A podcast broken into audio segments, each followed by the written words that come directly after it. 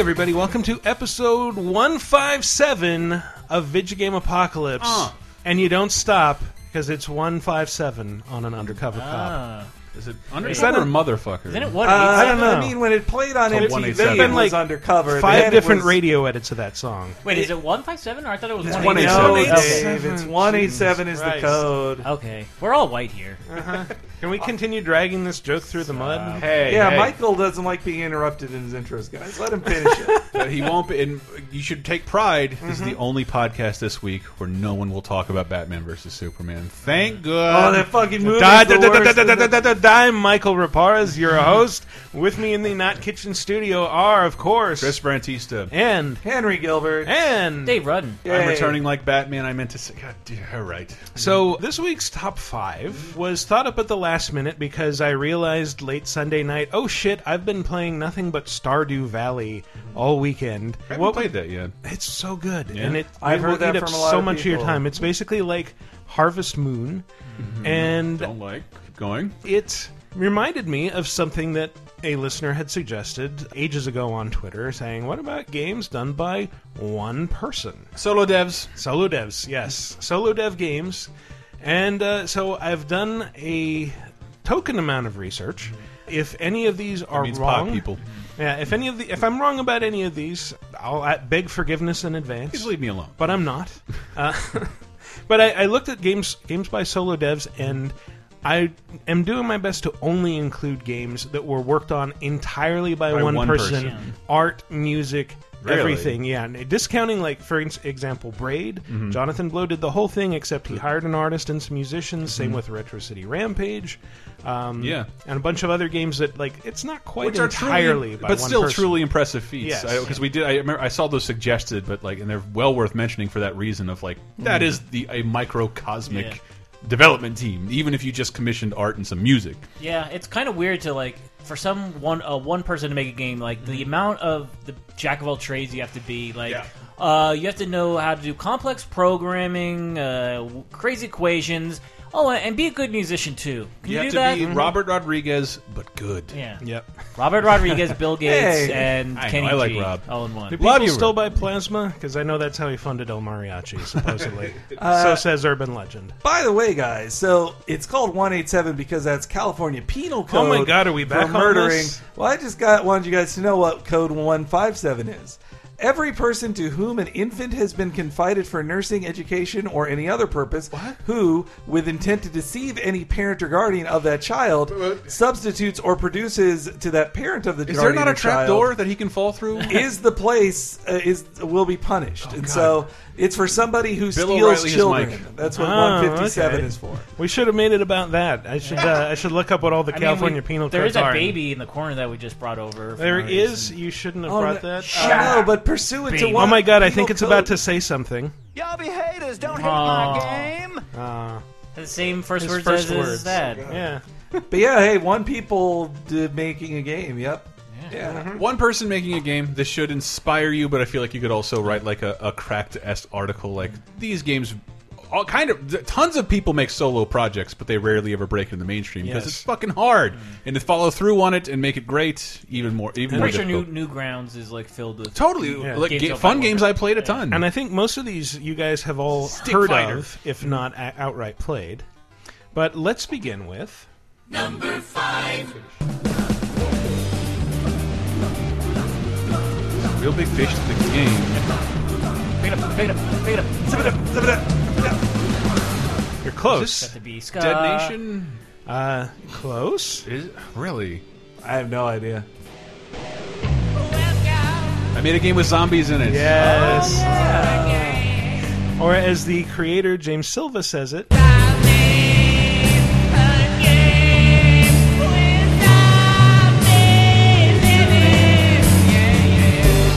I was also available on Rock Band. Oh wow, Yeah. that is Yeah, I did not realize um, prior to a couple weeks ago when somebody pointed out on Twitter. This is James Silva, the creator of this, is also the founder of Ska Studios. Uh, responsible for Dishwasher, Dead Samurai, uh, Charlie Murder, Oh, most shit. recently uh, Salt and Sanctuary. So he spun this this success into something even bigger. Good for Yeah, him. he did this on- I, I don't know anybody's done that. A- As he says in the song, Mm-hmm. he did it on XNA, just a dollar, and he hopes he'll pay. Um, Is that in the song? yes. Wow. It's like the game equivalent of uh, It's Garry Sa- Shandling show. The- Yeah. R.I.P. This buddy. is a game with zombies in it. Get ready to have a We're good gonna time. Play it. Has he been in any video game, Garry Shandling? Iron Man 2. oh yeah. I, I I'm bet he making that was. up. I bet he was. bet he was. I hope you're not going to continue, Tony Stark. Fuck you, Mr. Stark. And he he honestly thought like this is gonna do nothing. Yeah. It's I'll just ask for a dollar. It's so stupid. Nobody's gonna play it. Where did it get picked up first? Was it? Well, it was an X and A game. Yeah, it was. Xbox- It was oh, sorry, on XNA. the Xbox uh, Live Indie channel. Nobody Yes. made. X- like, remember that? Yeah, Yeah. It, it barely. which which had titles like uh, Carnival Showtime and A Perfect Showtime. Massage. It was. And what was the the burp and Barf fart? and beer. Oh, yes. Yeah. Tickle the fat kid until he barfs. Yes. Uh-huh. Starring Dave Rudden Uh, And- countless dating sims. Bonzo that we, Buddy, I uh, think. and Daving Sims. dating sims. A lot of rearranging Yep, one Daving letter of a word to make a pun. Yeah. nice. Uh, somebody could make that now. But I think uh, I made a game with zombies, and it might be like as far as any game that I ever bought off that. This has the most staying power. It is still immensely fun. Really? It's it's just a very simple twin stick shooter. Mm-hmm. And it plays this song for like 10 minutes, and if you make it to the end of the song, then you die. Um, in the meantime, it's kind of Smash TV. You have this giant like football field playing field there's constant weapon drops for you to shoot at the encroaching hordes of zombies cool effects uh, dance across the field in time to the song the the words i made a game with zombies in it flash huge with flashing lights and you can play it with four friends Ah, I didn't know that. which is fantastic That's really impressive for an X and A game. yeah and it's like if you ever want like a really quick fix here it's a game that's over in 10 minutes no matter what you do That is nice. always I- I- roughly the same Yeah, I played a little bit of it. I, I did enjoy it. I, I, I mean, obviously his the games he made with real budgets and teams are I enjoyed more. But uh, I, I just I would like to reflect on the XNA yeah. indie, which was I don't know. Now my games are really buried, you mm-hmm. know, behind lots of menus. But that was truly buried, really like such Yeah. a cool idea that they didn't really. You never saw those on the front of the They store. were always it was always treated as like second class citizens. Yeah. I mean, like, it felt no more- achievements and, And I, I, but I think Yeah. they made they, they gave decent deals to the developers of those Yeah. games, but they couldn't charge more than Yeah. five bucks. I Yeah. think that was one of the rules. You know, I just wish it took off. It quickly became like a here are like fifty ripoffs of Minecraft Well, because no, Minecraft have you wasn't checked out the. Wii U eShop? Is it like that? That's it. Sort of looks like it seems like a bunch of like Reddit the game, a bunch of meme based mm-hmm. games. well, I think the Oh, yeah. the other problem with XNA was that or the indies was it was like the iOS store or Android store of just here's eight thousand games. Which are good or which which should you even pay attention to? I miss. I know it's it's it feels silly to complain, but I miss at least something that spent enough money on advertising Yeah. to be worthy of, of right late making it above everything. yeah, everything I think else. if, if your game is that that great, it'll get someone else interested in promoting it. Yeah. It- well, and how could the games Hates big- press even go through and play like even a fifth of them to find out if they're good? But that's the. It never felt like there was that glut of games on the indie store. Sorry, made a game with zombies in it. Hmm. It's fun. I remember playing it and like I was charmed immediately. I didn't play it as much as you did. I I feel, but it, maybe it was watching one of you guys play back when we all had Definitely desks even with play game ten systems. minutes worth of it. 'cause mm-hmm. I never heard the end of that song. Yeah, and I just I just play it every once in a while. Like just boot it up and like, eh, here, Seems like the perfect game go for through, that kill kind of some thing. zombies. It's fun. I love the song. Everybody loves the fucking song. So I go and play uh, uh, every is it Everyday Shooter on PSN. Yeah. I used to just load that up and like I'll just play this until I die. That was another one that I considered for this list. Very similar One twin guy, stick right? shooter. Yeah, one guy did it uh, in college, I think, as, as like his uh, school project, and it got picked up at some show that he was exhibiting it at. And I think, in terms of creativity, it definitely has a leg up on I Made a Game with Zombies in it. It's it's kind of very visually artistic and like all you've got all these cool abstract shapes and things and like uh, a everything moves in time with the music but at the same time it's not as much fun It's harder. Yeah. It's a It's minimalist harder. geometry wars, and you really have to appreciate. Oh, he made a, lot of he made a guitar lick for like every action Yeah. in the game. Neat. Yeah, but he didn't. With zombies, it's like can you like I feel old. I feel old all the time in regards to games. But mm-hmm. in terms of games with original songs with lyrics, that's not that old. Hmm. I guess not. Yeah, you got like Knights, and then another ten years, and then Portal. Yeah. and, and, then- and now it happens pretty frequently. We get cool songs in games. Yeah, yeah. All right, moving along, let's talk about Number four.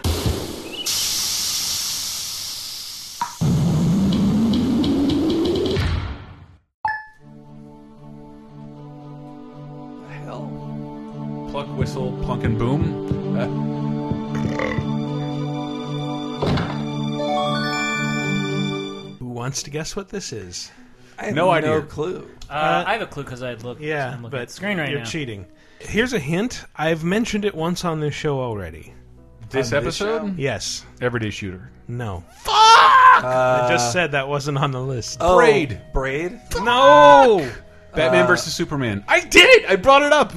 Binding of Isaac. Uh, I'll give you a hint. I mentioned it in the intro as the game that inspired this list. Oh, Sar Stardew Valley. Yeah, Stardew Valley. Did I Uh, say the name right? Stardew. You I said it right. You said Yeah. Sardew. I did not say Sardew. Yeah, you Yes, did. Sardo. Accent on the O.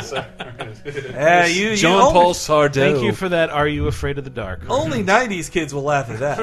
I mean, that pretty much accurately describes all of our shows. Yeah, pretty much. So this is Stardew Valley. It's been uh, called a Harvest Moon clone, and it's extremely similar. You play as this person who inherits a farm from your uncle, or actually inherits a letter from your uncle. A moisture Farm. saying someday you're going to be so depressed and upset with the modern world and your spirit will fade and then that's when you want to open this envelope from me and then you find out like oh i'm sick of my horrible corporate job i've just inherited a farm out in the country somewhere It's sad that those are the things we aspire to at our age.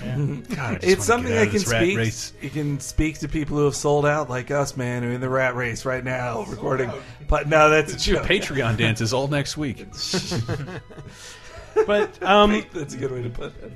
Yeah, Stardew Valley is one of those things. I, I had an interesting, or there was an interesting uh, talk during GDC by the director of For Honor, the upcoming game from Ubisoft, and uh, Jason VandenBerghe, the director, was saying that he, he's. Uh, it's like a series of talks he's given on the psychology of game design, and this one was about how the what the reason why we start playing a game is often different from the reason we keep playing. He uh, refers to them as tastes and satisfaction. So this is a game that, uh, in terms of taste, might not be immediately appealing because, like, it's a game about being a farmer in a Yeah. bucolic town. Oh, that sounds awful. But then the satisfactions part. Oops. Cartoon car just died. Yeah, listen to that. No, it's the popping. Ah. It's those pops as you harvest things. You you go and you cut grass and you harvest fiber. You plant crops and you have to water them every day. And it's a little bit like popping bubble wrap. And then they finally sprout and you get to pull up all these turnips or parsnips or whatever, like in Super Mario Brothers 2. And it's such a, this great feeling of like, yes, I'm pulling up all this shit and I'm going to put it in this box. I'm going to sell it. The way you get so much money. The, the the starting to play and continue playing thing, just that all that even that sound reminds me of Plants vs Zombies. A game mm-hmm. described to me and like I don't care and I don't want to do that, which has for this generation that might be one of my favorite games that I'll disappear into at any point. Yeah. based No. on only a couple of small audible rewards. I don't know. I love Plants vs Zombies. Yeah, and I'll play it on multiple. I played Yeah. it across multiple systems, but with Stardew Valley, uh, Michael, have you ever played a Harvest Moon ish game? Before? I have. I've played the first one, and it reminded me most strongly of that. To the point Yeah. where, like, in in the early minutes, it's like, wow, this is a straight up shameless Harvest Moon clone. But then it, it does take a lot of. Um, it- there's a lot of differences. I mean, Ah. the characters are more developed. Um, there's more to do. Well, see, that's the thing with Harvest Moon that I was also really into Harvest Moon once, but it turned into the thing that I think hurts a lot of long running Japanese series of just like, we can't change it that much, and we don't know how to change it. We made this well this time. Why do you want us to change it? It- let's just Will keep fans be you- mad if we change it? Yeah, will fans be mad if we change it? So you needed somebody like a uh, uh, one developer who loves that genre to do it, but in a different way, and to add like more, for example, more character into it, and Yeah. more more story to it. So, So it- it- yeah. I'm interested in it too because I got tired of those farming games after a while. Yeah, Even it- Farmville? I never was tired of it It because I never played. It that. is nonstop addictiveness, and it has all these really cool layered systems. Like you have the farming mini game, you have the essentially dating mini game where you're going into town. There's like all these Minecraft esque uh, collection and crafting elements. There is a uh, a cave mine you can go into, and you're like you that's when you're introduced to the Adventurers Guild, and you get a sword, and you go in and you start killing slimes and things, and harvesting minerals. And the further you go down, the more stuff you get. At, or you can just wander around and go fishing and ignore your crops. Who cares? It is it's so much in there, and it was all created by one guy named Eric Barone. I, Baron is it's like Baron This with is an e. Barone. Barone. I don't know. He's in, From uh, But the cool guy in Yeah. Fast Times in Ridgemont. isn't that the last name in uh, Everybody Loves Raymond? Uh, Ray Barone. Barone. Yeah, Yeah. that is his real name Hey, or yeah. last name. Yeah. Ray, why are you making a video you, Raymond. game? Using the uh, the it, it, Harvest Moon was was perfect already, Raymond. his quote unquote company is uh, called Concerned Ape. Uh, a cool little like that. Easter egg when it starts up as it shows the Concerned Ape logo. The creature is wearing sunglasses, and if you click the mouse, they fly off, and he looks very concerned and surprised. Uh, it's cute. be. It That is harkens cute. back to the Iguana days of Acclaim. Yeah. Iguana, Iguana was always doing something cool. but uh, Eating yeah, the Sega logo. Like I, I haven't. I feel like I feel like I'm way out of the loop on playing good good stuff because I've only played bad stuff uh, in the last two weeks, and I keep seeing this pop up in my feed as something I should probably be playing. How much is it? It's like uh, I want to say twenty dollars, but I might be wrong. Oh, Uh, so never man, mind. you know how many Can't crops afford I it. could buy for that much? Might be fifteen. yes. Yeah. Go to Ohio and be a, have an empire of But, real farms. Yeah, he actually Henry he made it because he was this he was a Harvest Moon fan who thought that the games had gotten progressively worse. Far away from the roots, man. SJW's After- got their after- hands on that game. after Want Back butts to in my- Nature. my farm game. Well, actually, that gets into the whole weird uh, thing about Harvest Moon. That like, well, there's uh, is it Natsume in the Yeah. U.S. holds Uh, the- well, so it's very complicated. Uh, the- the, company, the history of Harvest Moon is that it began as a Japanese series, not called Harvest Moon in Japan, made by Marvelous AQL, but they didn't have publishing ability in America. So they went to Natsume, who a Japanese company that did publish in America, and they licensed the game to them. Cut to about 15 years later. Marvelous buys XSEED, and they do have their own publishing. So, but they Oh, don't. really? But Harvest Moon wasn't a name they copyright. Uh, Natsume copyrighted. So No shit. Natsume hired new people to make a game called Harvest Moon, while the series that was called Harvest Moon can't be called that anymore. Whoa, and, I didn't know and it's this. called like Little Farm Story or something. I forget what it's I called. Rune yeah. Factory is the the current one. No, no, no. Rune Factory is the sci-fi spin-off to Harvest Moon. That is not. That's not the renamed Harvest Moon. I call them girl games. I think it's called like uh, Festival of Seasons or something like that. Meh. Give me a minute to look it up, but uh, Uh, no, I won't. Uh, we have to move Yeah. on. Must I don't move think on. we can talk about Stardew Valley for another minute. well, yeah, let's move on.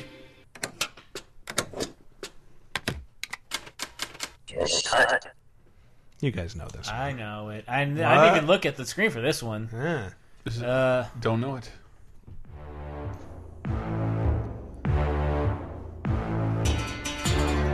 Okay, that sounds familiar. it's uh, Is it- keywords, please. Yeah, papers, Paper- please. Papers. Ah, Please. yes. I have not played this yet. Again, designed by one person, and somehow manages the incredible feat of taking one of the bleakest, most depressing premises and turning it into a really fun and I think addictive that's game. uh, it's been on a VGA in that context. Like bad jobs made to good games. yeah, yeah. It, we we have talked about it before. Yeah. Oh, it, I hate to backtrack, but now I can get this officially. Yes, Chris, yes, Michael. Bokujō Monogatari, Farm Story. That is the series licensed to Natsume called Harvest Moon. They XSEED then announced they were going to start publishing it th- themselves as Story of Seasons, while Natsume hired a new company to create new Harvest Moon. And uh, Papers, Please in Japan is called Papers, Get. Papers get, and yeah, it's it's just uh, Stalin with big uh, anime eyes. Um, I still have not played this. So, Papers, Please uh, casts you as a cu- uh, an immigration agent in a fictional Eastern Bloc country called Arstotzka. It no longer exists. No. Well, they, it, it opened. Put it in the H. it's it's tentatively opened its borders with its uh, neighbor, which I think is called like Grestin or something. Um, and Grestin yeah, this is a new thing, and you are the only immigration agent on mm-hmm. duty. And there's a huge line of people outside your office, and you have to process everybody.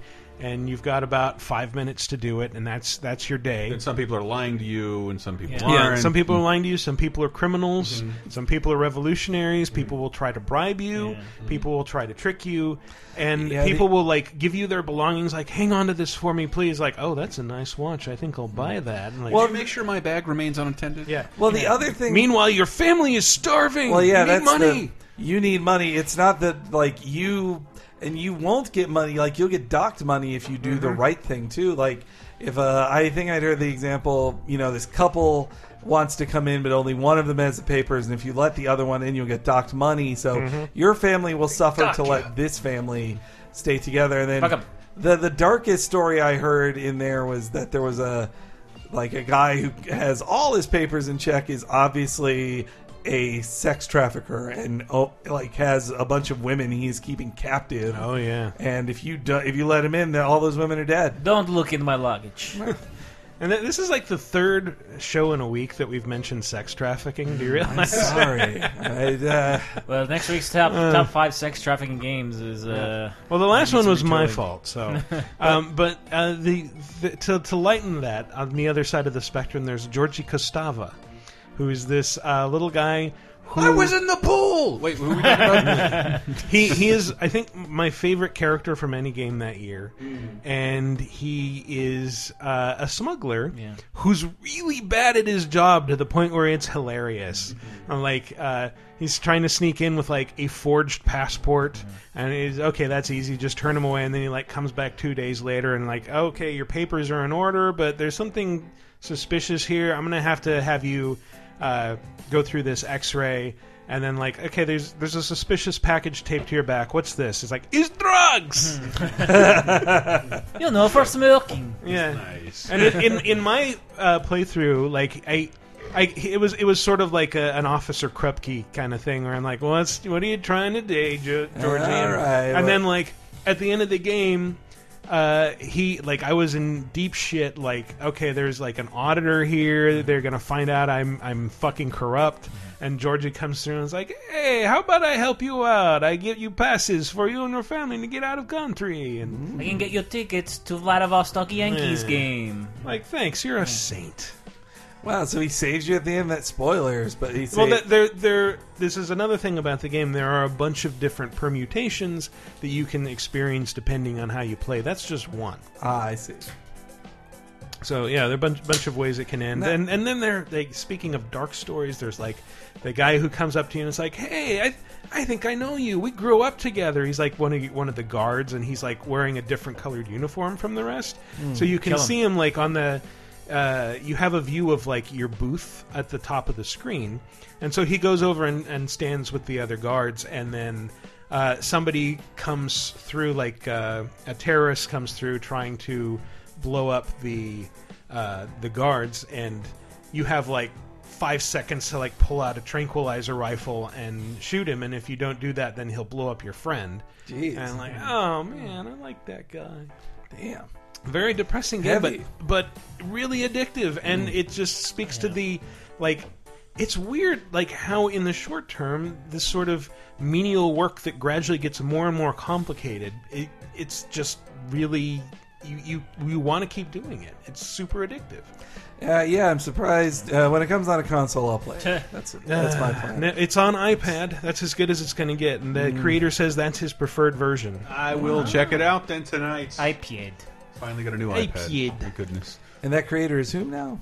Uh, Lucas Pope. Lucas Pope. Ah, yes, I do. Rev- He's at a I- pope. I've heard him. I've heard him get a lot of interviews, and he gave some panels and stuff. It's the type of thing that becomes an indie sensation, and then everybody talks about it. That'll be good in VR. Though, like the VR where you never move your head because it's all in 2D and static images. Yeah. But You still, get a day job.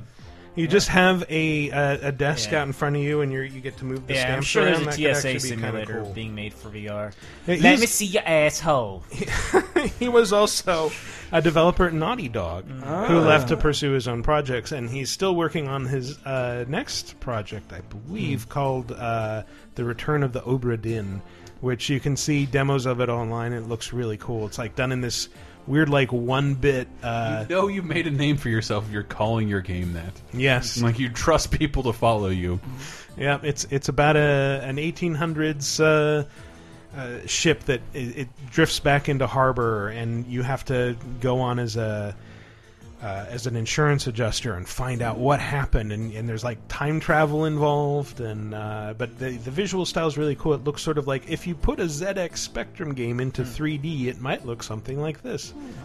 But anyway, we've spent too much time on Papers, Please, and You we love that game. we have to uh, hurry it along. I do love that game, and move along to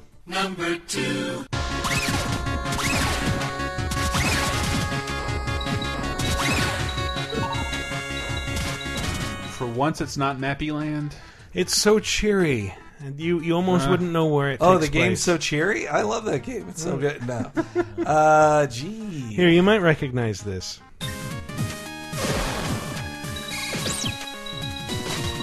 It does sound familiar. Oh, god damn it! Cave Story. Yes, Yes. Oh, duh, duh, yeah. by uh, Daisuke Pixel Amaya, mm-hmm. who was in our office uh, Yeah. uh, once, and Yeah. we we interviewed him for Talk Radar, mm-hmm. I believe, and. I'm just going to say no. th- I don't mean this as an insult, but he is a tiny, tiny man. Well, he looks like the type of guy who would just cram himself into a tiny Japanese apartment and make mm. a Metroidvania Yeah. all day. So yeah, that, that's the thing that he created a Metroidvania, and he, you know, like he wanted to make this game, mm. And he did. knew his skills were not up to the task. So what did he do? He made other games as a way of learning, uh, teaching himself how to create these uh, systems that he wanted His to do. Squid Game is yeah, right. Ika-chan is Yeah, the one, Ika-chan. the one he made for practice, Ah. and you can now play it on 3DS. It's pretty good. It's pretty good. Well, yeah, the, Yeah. not to skip ahead, but he he eventually he put them out as just freebies online in, in Japan, but also then caught on in America. He teamed up with then Nicalis or Nicalis. how do you Nicholas. pronounce- Nicholas, really? Yes, yeah. All right. Well, he teamed was up with way them. overcomplicating it, Hank. I assumed like, Well, no, oh, well, I- this I is had a that s- Japanese company, so it must be a dumb pronunciation. and uh, I had to say N- Nicolas Cage. Yes. Uh, all right. Well, so That's Nic- pronounced Nicholas. He was great in uh, Fache Off. Yes. So Nicholas is, what is a small-time publisher that then got together with him to finally publish his games in a format that would make money for people. So yeah, I think the first one it might have been free. Yes. It was a very pared. It was like graphically a very pared down version of what we now think of as Cave Story. It got a sort of beefed up PC port that I think other Plus, people came yeah. in to help with, and then uh, it was trans. 3DS game. Yeah, first a first boxed Wii 3DS game. It was WiiWare, and then yeah, they they totally overhauled it for 3DS with like actual 3D polygon graphics. hearing about like like the asinine 3DS policies for getting a box copy of a game where like In your the company beginning. better have an address because we won't allow any solo developers with one couch making Yeah. a game and putting it on our platform. You're so with all that in mind, it has a box 3DS copy. I don't think there's a, a, a smaller game. I think it was like Atlus or something. They had Yeah. to get somebody a little bigger than Nicholas to publish for them. But yeah, it's just so BS that like, hey, you could make this game, but you you better rent out office space in the strip better mall legitimate. first. You better be like those Bratz developers and have a, an office we can send things to. You better have a third party social team. Yeah, well, I, I think actually the 3DS version might be my least favorite version. The polygonal one, yes. yeah, because Oh, is like polygonal? I didn't know here- that. here's something uh, that I found out reading the Wikipedia article. Um, just to give away so my it source. Um, but saying that uh, during a GDC presentation, Pixel said that like some of the things he did were just motivated by pragmatism. Like, okay, I'm going to have everything's a dark background, so the character is going to have main character quote is going to have stark white skin, so that he stands out. the Mega Man philosophy. and people can see his his big Mario like face. And but then when that got turned into polygon graphics for 3DS, it's like everything is kind of murky and it's on a small screen and I can't see any of what's going on. So I like it better when it's lurky. instead of Lurky. murky. So Rainbow Brite reference. Uh, yeah. You're lucky I was here to pick up on that, Henry. Thank you. Murky Dismal, yes, I know. Murky and Dismal. But yeah, this is a fantastic story that sort of wears its influences on its sleeve. Tell Kid me that Icarus. isn't the most Metroidy sound you've Wow. ever heard I was outside gonna, of Metroid. when I first played it, it's like because this is my buddy. Uh, you've heard him on shows before, Chris uh, Spicules. It's like his favorite game. He's played, I think, through every version. Uh, but I, I, I like describing it as it's Metroid but funny. like, Metroid has no sense of humor. and open ended. Like I Yeah. actually got stuck at the end of that game it's because stuck all the time in this game. there, there's a couple things you're supposed to do, like uh, Curly Brace, the the female robot who looks like you. Mm-hmm. Like it's possible. Spoiler alert, I guess it's possible for her to die, or you can save her. Mm-hmm. And I didn't manage to save her. And not only that, but there's a point near the end where you have to trade your jetpack for a bunny mask, so you can blend in with the the Mimiga, the the people who, the rabbit people who inhabit the cave. And then you're supposed to go and trade it back before going into the final area. I didn't know to do that, so I got fucked, and I have no jetpack in areas that require a jetpack to fight oh, bosses, and I have just this stupid bunny mask that I can't get off my face. So, yeah, just totally boned. Thanks, Pixel. Yeah, I made it way harder on myself than I should have. Oh well. But yeah, I, boy, I can't imagine what's number one because I would think this is definitely number one on that on a list Well, of you could probably guess. top judging, five games developed by one person. judging by this iconic sound.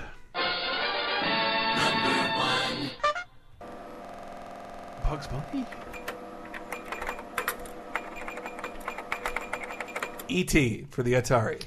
Oh, close. That close. was developed by one man. Mavis Beacon teaches typing. So that's the original version of this game we're talking about. I'm going to play something from a version you might be more familiar with.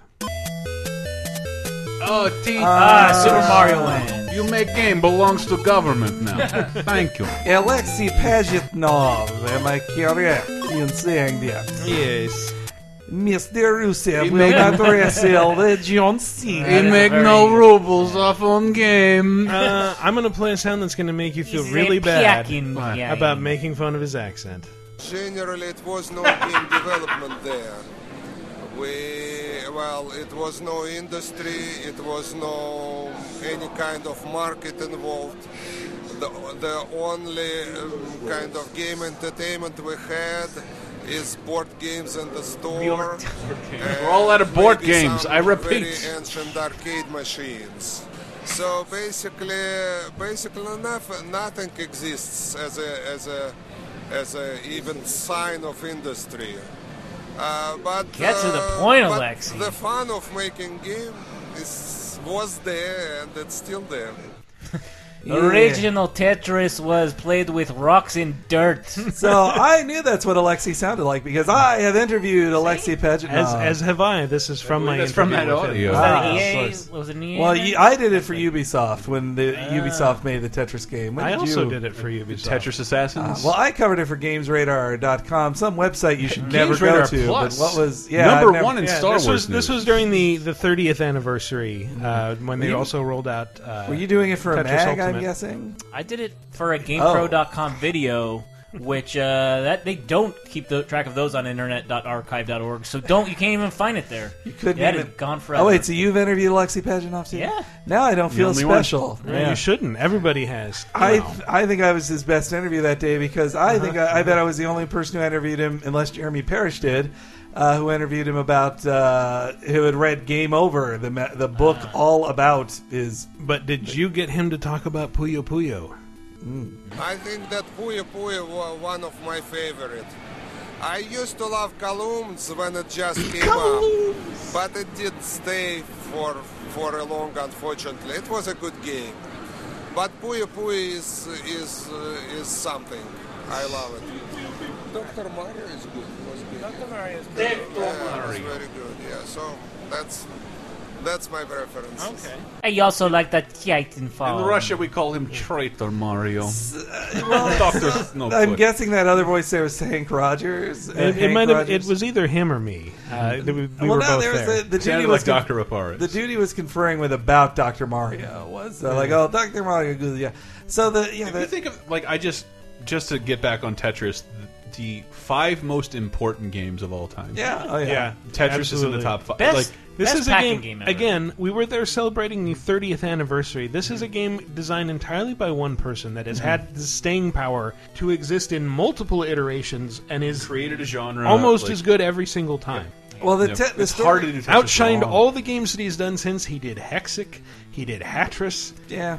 Do you still play any of those? No, you don't. You No. play fucking We Tetris. yeah. What's he need to? All right, so I want to. Uh, yeah, he. The story of Tetris is so amazing that he made Yeah. it. The Russian government tried to get it. Somebody thought, and, and then a company thought they got the rights to make a game version of it and made it, but they actually didn't. Yeah. Hank Rogers was the man who's this super chill Hawaiian dude, still still with us, super awesome guy, Dutch Hawaiian, I that- believe. a Dutch Hawaiian. That is correct. Yeah, who. It's when he- you fart in I'm Hawaii. gonna pull on my girlfriend tomorrow. but he was he's he was super close with Nintendo, but he wasn't a Nintendo employee. But he is one of like the few sources of oh yeah, I knew Hiroshi Yamauchi. Here's a bunch of cool stories about him, and he also uh, he got to know Nintendo. Nintendo saw a copy of Tetris. And just internally, they like, can we make this on a Game Boy or an upcoming system?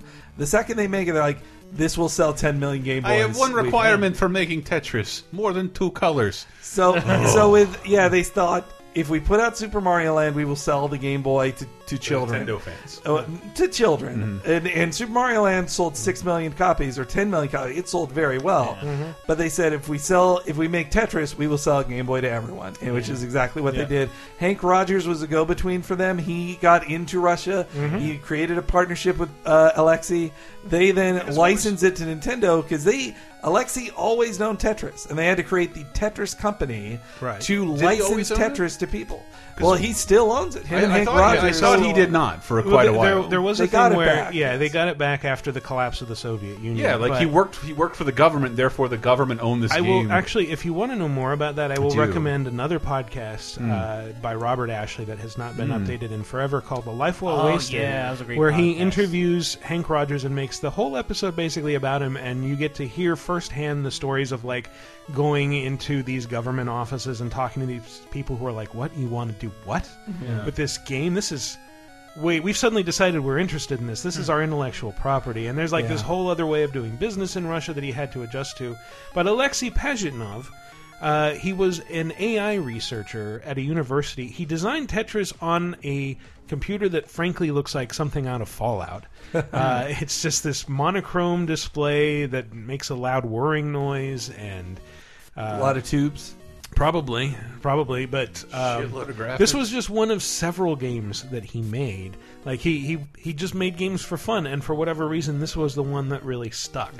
I mean, the second you play it, I can see why it's uh, like just seeing those tetraminos or tetraminos. What are they? Four, ti- the Tetraminos. four by one. Yeah, the four Yeah. tetraminos, just to Yeah. see them all together.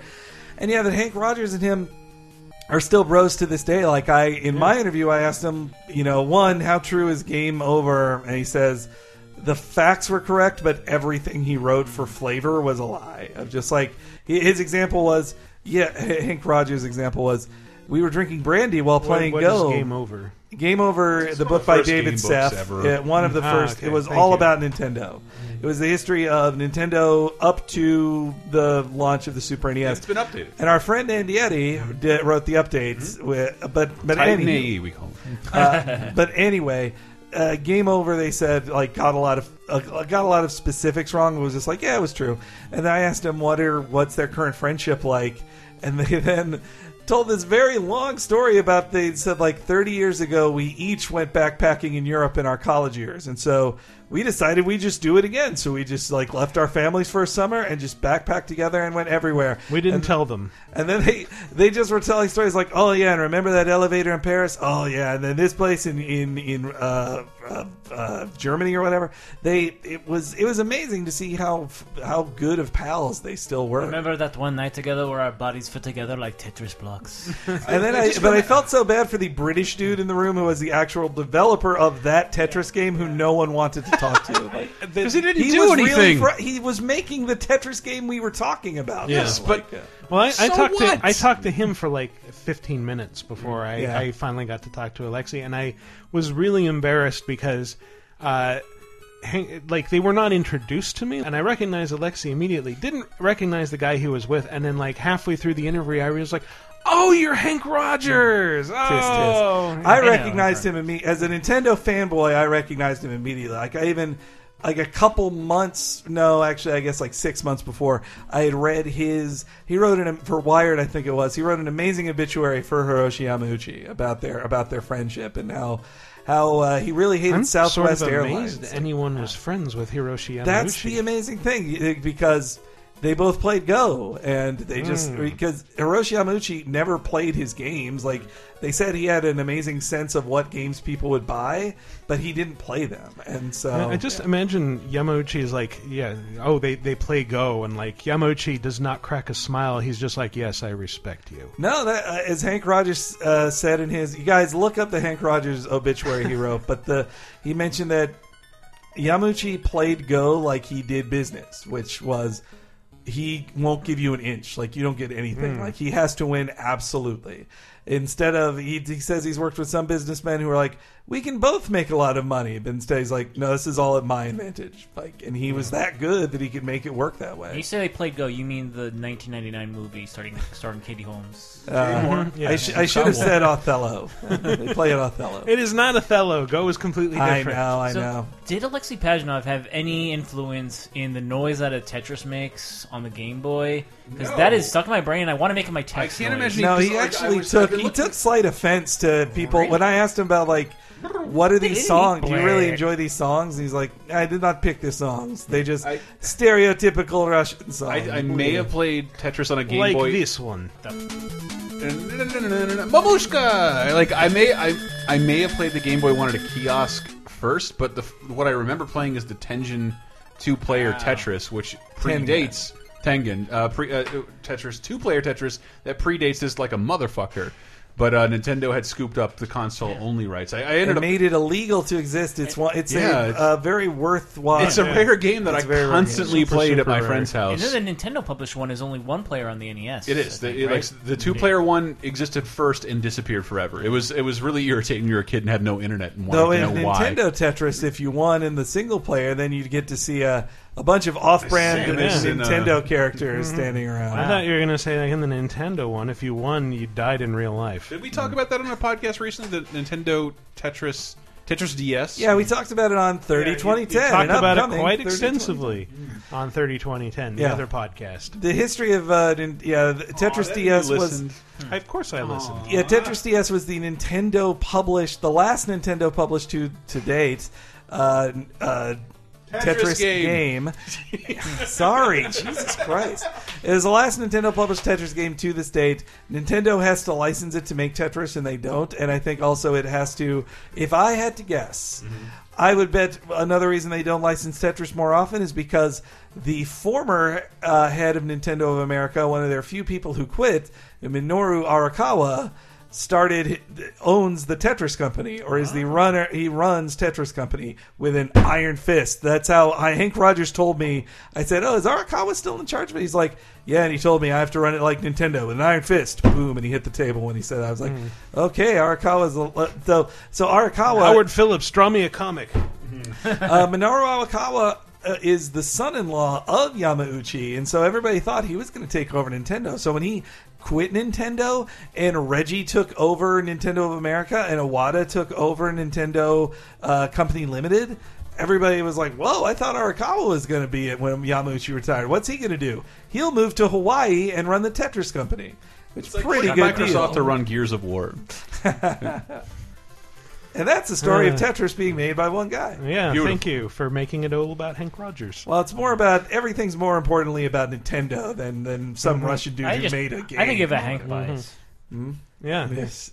Uh, well, All the Hanks are great. Well, though he, he Hank has a- best baseball player ever. though he's Hank with an E, so you That's know true. Oh, Hank. Hank. That's it's, It's still- so it's Alexa pronounced- pronounce it. Dutch. it's pronounced it's pronounced He's the Hank.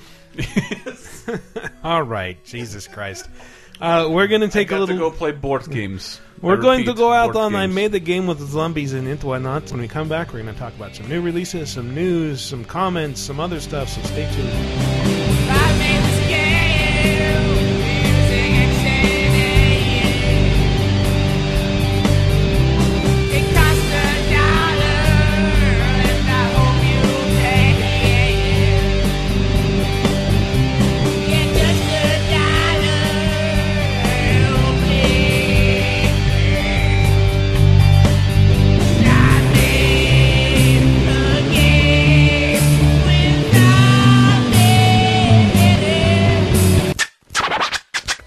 Already tired of 2016? Jump into the past with 30 2010, our weekly pop culture time machine podcast. Here's something you may remember from 1986. Bob Hope had basically seemingly ten specials a year on television back then, but this was We're the worst. Bob Hope's Royal Command performance for the for uh, all the way from Sweden for the King Gustav and Queen Sylvia. That is some March SEO 19th. level bullshit. Like and uh, the, the only Boots. seventies kids will get this. Bob Hope Ugg boots. That's 30 2010, a weekly look at what happened in pop culture 30 years ago, 20 years ago, and 10 years ago, every Thursday right here on the Laser Time Network.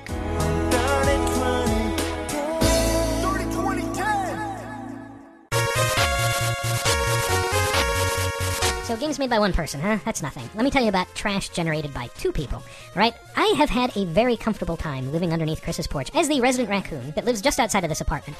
Just the sheer amount of stuff that filters through the floorboards in that porch and comes down to me. You can live like a king, or at the very least a raccoon king, which, as we all know, is a bunch of raccoons that have their tails tied together. But I'm not here to regale you with stories of desperate struggle and torment at the hands of cruel toddlers. I'm here to tell you how to support Vidjagame Apocalypse. There are a bunch of ways to do this, of course. Go to iTunes, subscribe to the show, give us five star reviews. Mostly subscribe, though, because the more people who do that, the more Apple notices us. The five star reviews are really nice, too. Just say, This is a great podcast. Love always the Chief of Police, XOXOXOXOX, Triple X. You know what that means? Wink, wink, nudge, nudge. You can use emoticons there if you want, but I recommend just doing that verbatim. If you'd like to support LaserTime financially, well, that's really easy, too. Just go to patreon.com slash lasertime and sign up to be a patron. Give a couple bucks, give five bucks. You'll get access to a whole bunch of cool stuff, including the first season of Talking Simpsons, which I know I always talk up. I don't actually know what that means because I don't own a television.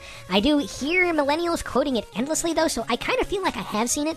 If you want that same feeling, yeah, go listen to that show. Cool other things, prizes from the hosts every so often. You might want to look into it and help these guys pay rent and keep me in constant, constant streams of trash. Oh my god, so much trash. You don't even know.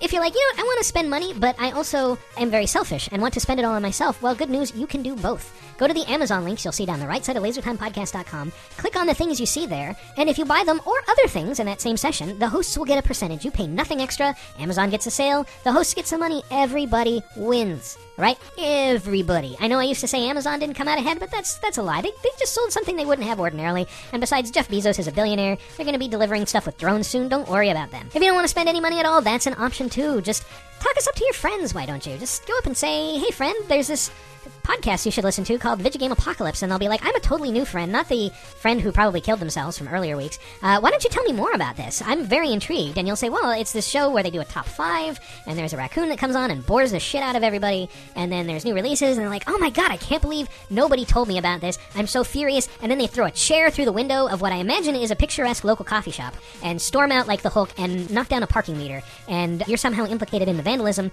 And while you're in court waiting to be summoned by the judge, you can listen to Vidjagame Apocalypse, the show to which you are now listening. And this is getting more and more circular, so we should just kill it now. Hey, talk us up on Twitter and Facebook, why don't you? Thanks for listening to me talk. Now back to the actual show.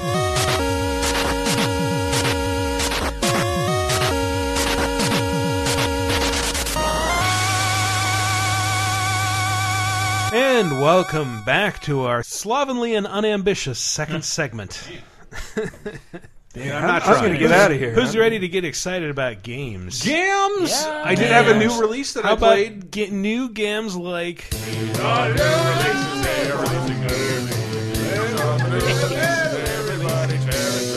Uh, you just made that like ten percent more musical. Oh, I with tried interjections. I threw in a lot of notes. So I think the big release this week is uh, MLB the Show Shut up. 16. Yeah, go Ad- baseball. Adderwunft or Adrift. Are you ready for some baseball? Baseball would not be excited. They'd be like, it's time. everyday party. No. Are you ready for 162 games of baseball? No, the song for baseball would be "It's baseball, you play it, your dad likes it." All right, uh, the non-baseball game, Adrift. Yeah, Adrift.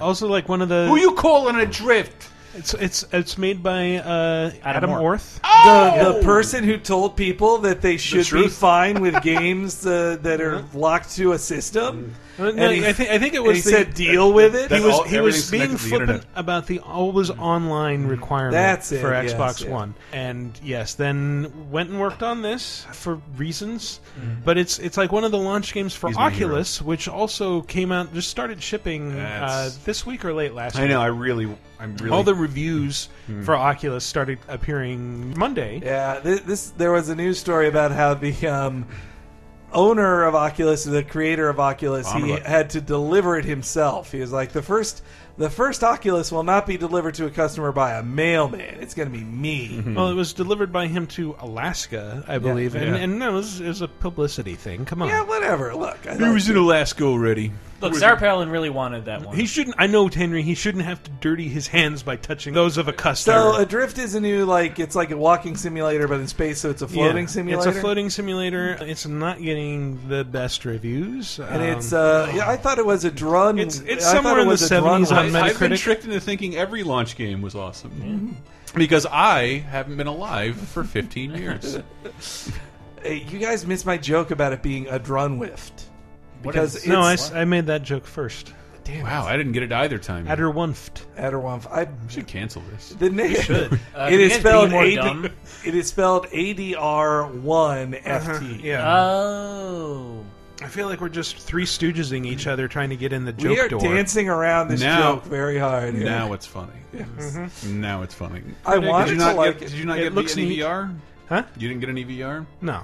Um, You're the quickest to buy into all game fads. What- yeah, but the thing is, like, I, I kind of wanted to You have a real Vive, but job. Th- it's it's okay. But he owns Six a hundred house, dollars. too. Six hundred dollars a lot. for an Oculus. Uh, Eight hundred for a Vive, plus four hundred for a PlayStation VR. That adds up. So for once in my life, yes, I'm waiting for reviews. And like the and the reviews of the Oculus are good. And I was actually finally looking Mm-hmm. at something about the Vive, comparing it to the Oculus, saying the Oculus is kind of light. It's it's very comfortable, and compared to the Vive, which is a, uh, the Vive is a really cool concept. Mm-hmm. But one, you need more room than you needed for the original Kinect. and they all they all require external hardware, right? Like Oculus, does that need a PC? Yes. I- yeah. So and then and it the- needs a they they all need a fairly beefy PC Yeah. like Yeah. uh, and my PC is set up for it but then I was like looking at these reviews like oh it looks like it's pretty good you know what I might actually want to go with the Oculus instead of the Vive look into it oh not ship I can't uh, I can order it but it's won't- not shipping again till July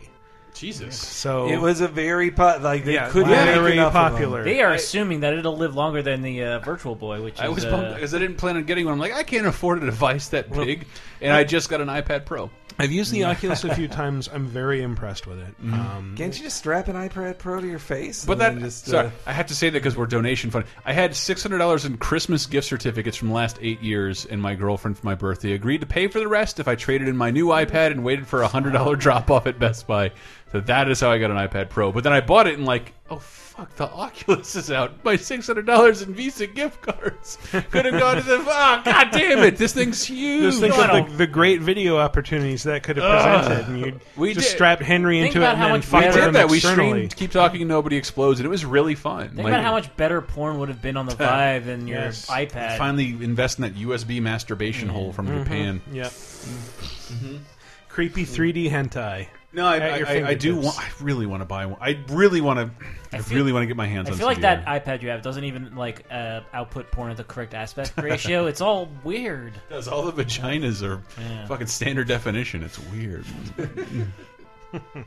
uh, but Adrift, I guess. Yeah, it's a game that came out. And there's a bunch of uh, Some compa- people there's- really like it. Uh, I was I was reading reading IGN's uh, review. Dan Stapleton himself did it, Staple Town. Wow. which uh, and he gave it a seven, which I guess is for anyone else like an eight. So uh, yeah, take that as you will. that's true.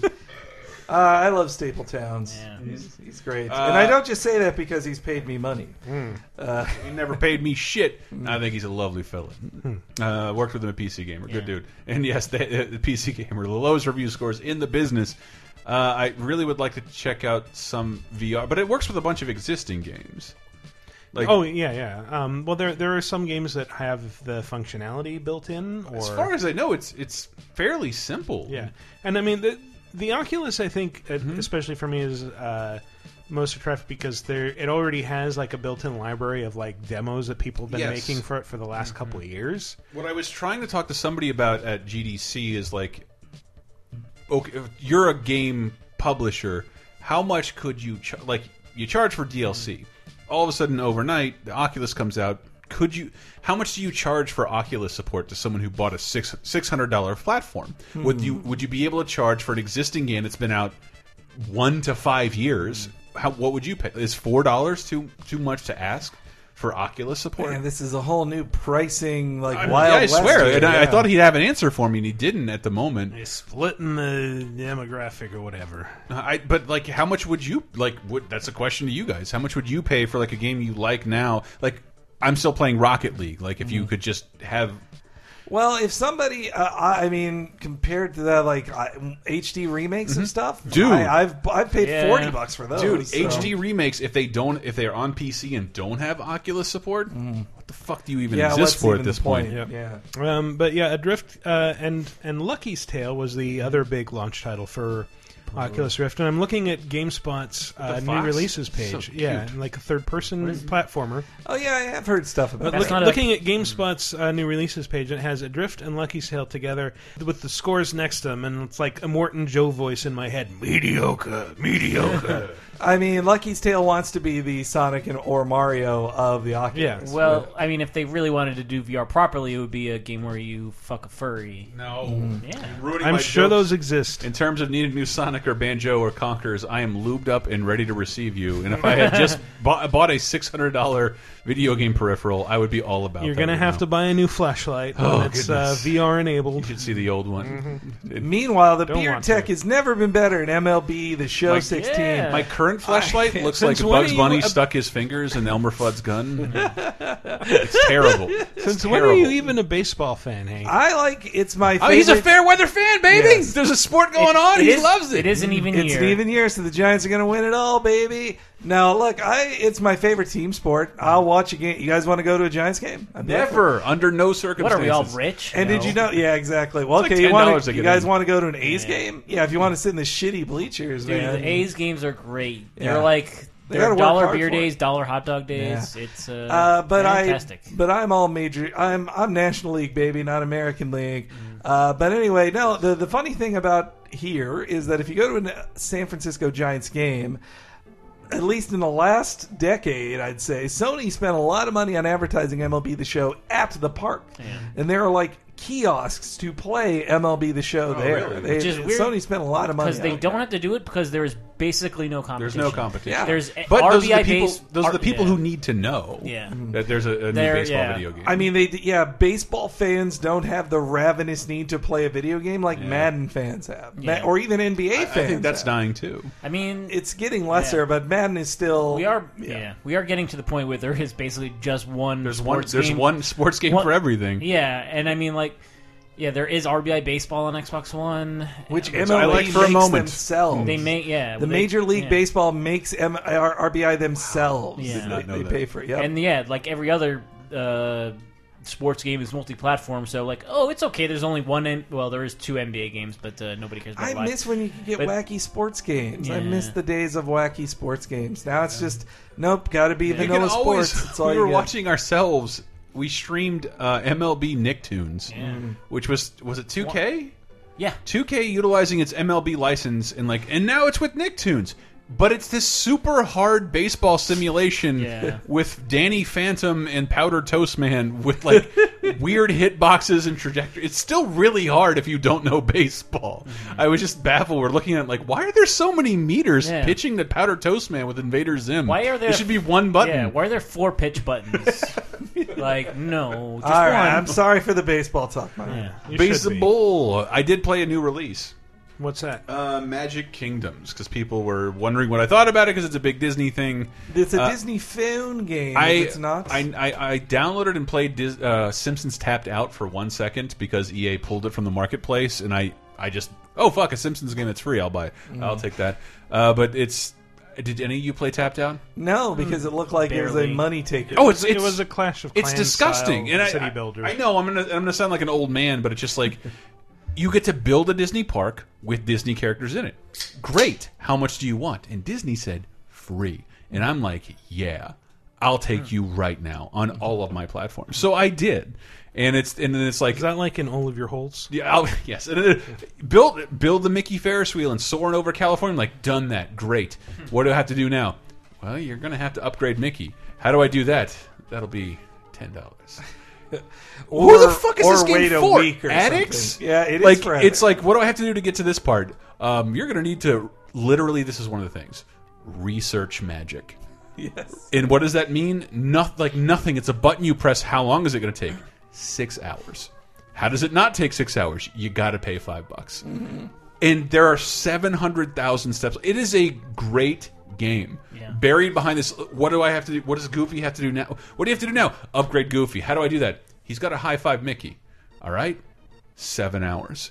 Why does it take seven hours for Goofy to high? Welcome to free to play. I man. know, I and I know I'm late to that, but I usually don't fall into it. But It's this like the Hunger Games on They have a- uh, Facebook. but I still have to have to say to people who make games like this. In this case, it's Gameloft. Like, how much do you need hmm. for me to be a better part of your business model? Like, free to play whales, whatever.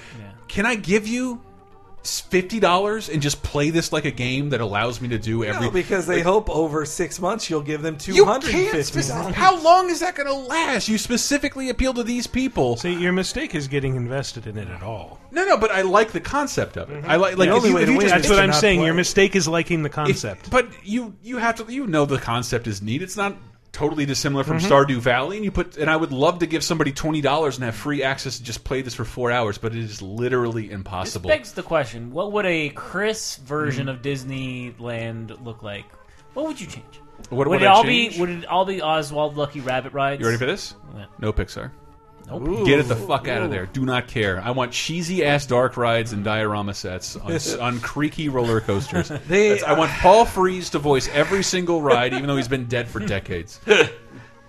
Um, a bunch of stuff came out this week. Killer Instinct season three. Mm, let's get to stuff nobody has anything to say about. Kim Wu and Tusk have been added, and uh, there's talk about like a single player mode with complete Fine. with Jeez. crafting of all things, Yeah. which is weird. Yeah. It's a big week for uh for Zambies. There's a Zambies? there's a new um We don't call them that anymore, do we? Zambies. There's a there's a new Walking Dead episode, Walking Dead Michonne episode. What is a Zambi, Dave? Zambi zombies. Come on. Oh. made a game with I thought this was an, in it. an- like a, Uh, an Yeah, but acronym for something. Big week for Telltale, actually, because Yeah. yeah, new new episode of Walking Dead Michonne and a new episode of Minecraft Which Story is, Mode. has had the wor- weirdest release schedule ever because it was like one through four came out within the same month, Mm-hmm. and then five is like three months later.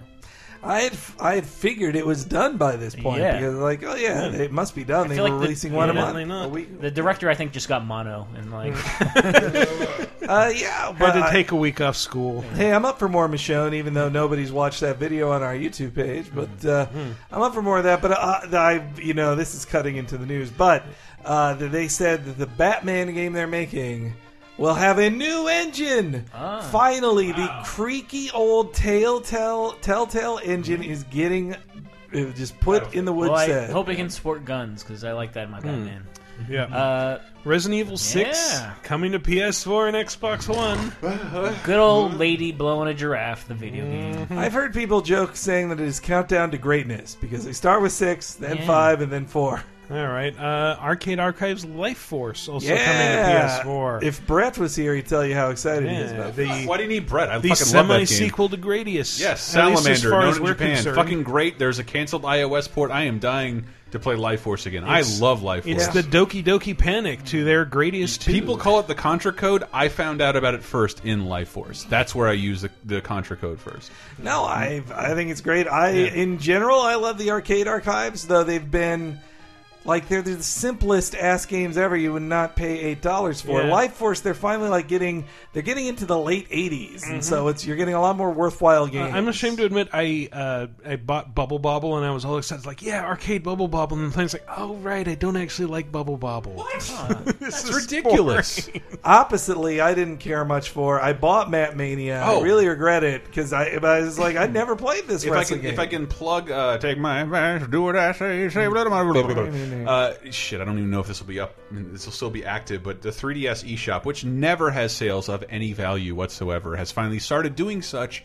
And they're uh, the Sega 3DS class. Uh, 3D remakes of uh, Sega classics. They've been gorgeous and great. They're all amazing. And uh, uh, they're coming out with a physical collection, and the stuff that's not on there, like Outrun and uh, Streets of Rage one and two, and uh, they're they're available for like two dollars.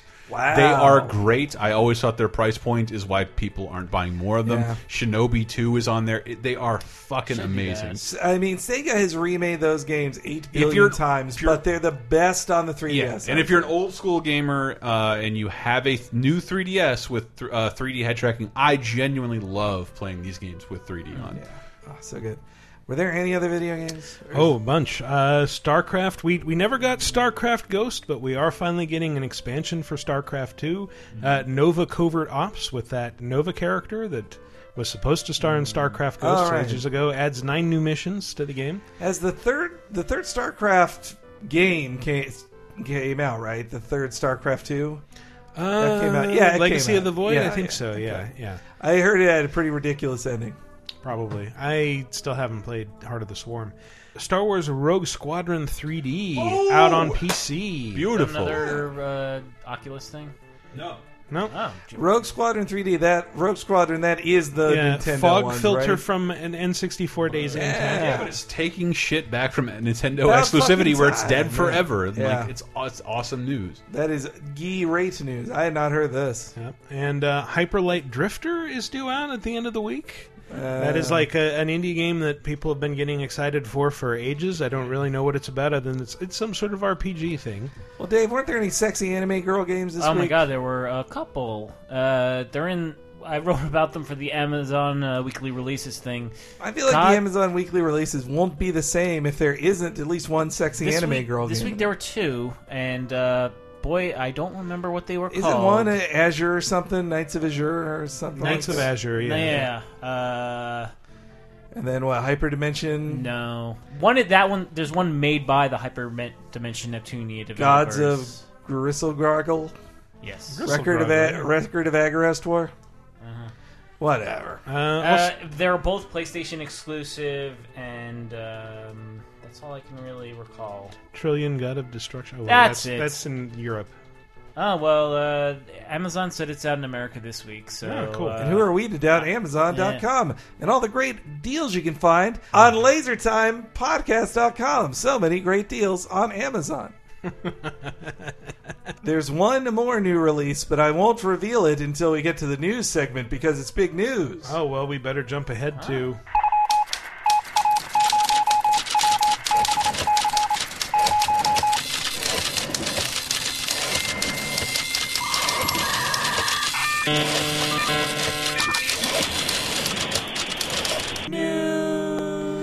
This is big news you missed, Dave. I think in the in the news list. what? Miitomo will be released in America uh, March 31st. Now, So- Mi- Miitomo is Nintendo bought DeNA, the Japanese, or bought like 25% of it.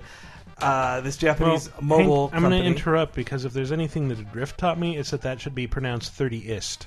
Oh, that's right. Yeah, but the point is that uh, the game is out. Fuck you!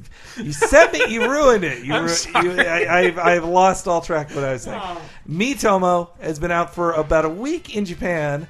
uh, and I heard really good things from the people who have Japanese uh, phones that have been playing it. Will it be like every Nintendo thing and that it's enthralling Well, for four did- seconds and did you play- never no one will ever update it ever? Did you play Tomodachi Life? I did not. No, It's no, Tomodachi Life. No. Hmm. Uh, Tomodachi Is it Life free? was a ton of fun. It is a free to play game Because this is part of the when new you want to dress up, when you want to dress Okay. up. Uh, so yeah, you play the game, you earn coins, and achievements get you more coins, and you can even spend those coins to get things like Mar- WarioWare DIY was a game you could buy with in-game uh, coins what? you win. So you can The- play it- WarioWare, WarioWare DIY on, on, your an three- iPhone. On, no, on your 3DS. It opens. It gives you it to download on your 3DS. But it also was. Uh, yeah, it's basically the Tomodachi Life characters, the cutesy little sim-ish type dudes who are able to talk in fancy vocoder in English and Japanese, and you get them clothes and you hang out with your friends and. Uh, Tomodachi Life like stole about like I reviewed it and then I played it for two more months. So a version of that on your phone that you can just check in on all the time. Like I I am super excited for that. I can't wait to spend money, real money, on a Mario costume to for my me to wear. Speaking of Tomodachi You guys should be more excited. This is Nintendo's first actual mobile game. They're doing mobile like everybody wanted them to. This is it. Like I never wanted them to do it. all the jerk offs wanted them to. Said like, hey, why didn't they just make a mobile game? They'll make more money. Here Don't- it is. don't- Here it is. Don't call their investors jerk offs. Nintendo's most successful free-to-play model comes in the form of amiibos. If that's the kind of pricing they're expecting us to do on, Yeah. a, on a And- mobile platform, and a dog that begs you to spend money for. Because I said oh most successful. How Oh, are yeah. amiibos free to play? They're I'm like just saying, fifteen dollars but a that's- piece. But that's how they. Nintendo does not make new content for shit unless you're buying a plastic action figure. I am terrified I'm of what their curious what to life see what looks they're like. going to do with it. Yeah, I'm and also, terrified of them in a mobile landscape. I believe you can pre-register too and already set up your My Nintendo, your new My Nintendo Ah, account. Uh, so check it out, guys. Big Uh, cheap dick 420. God damn it!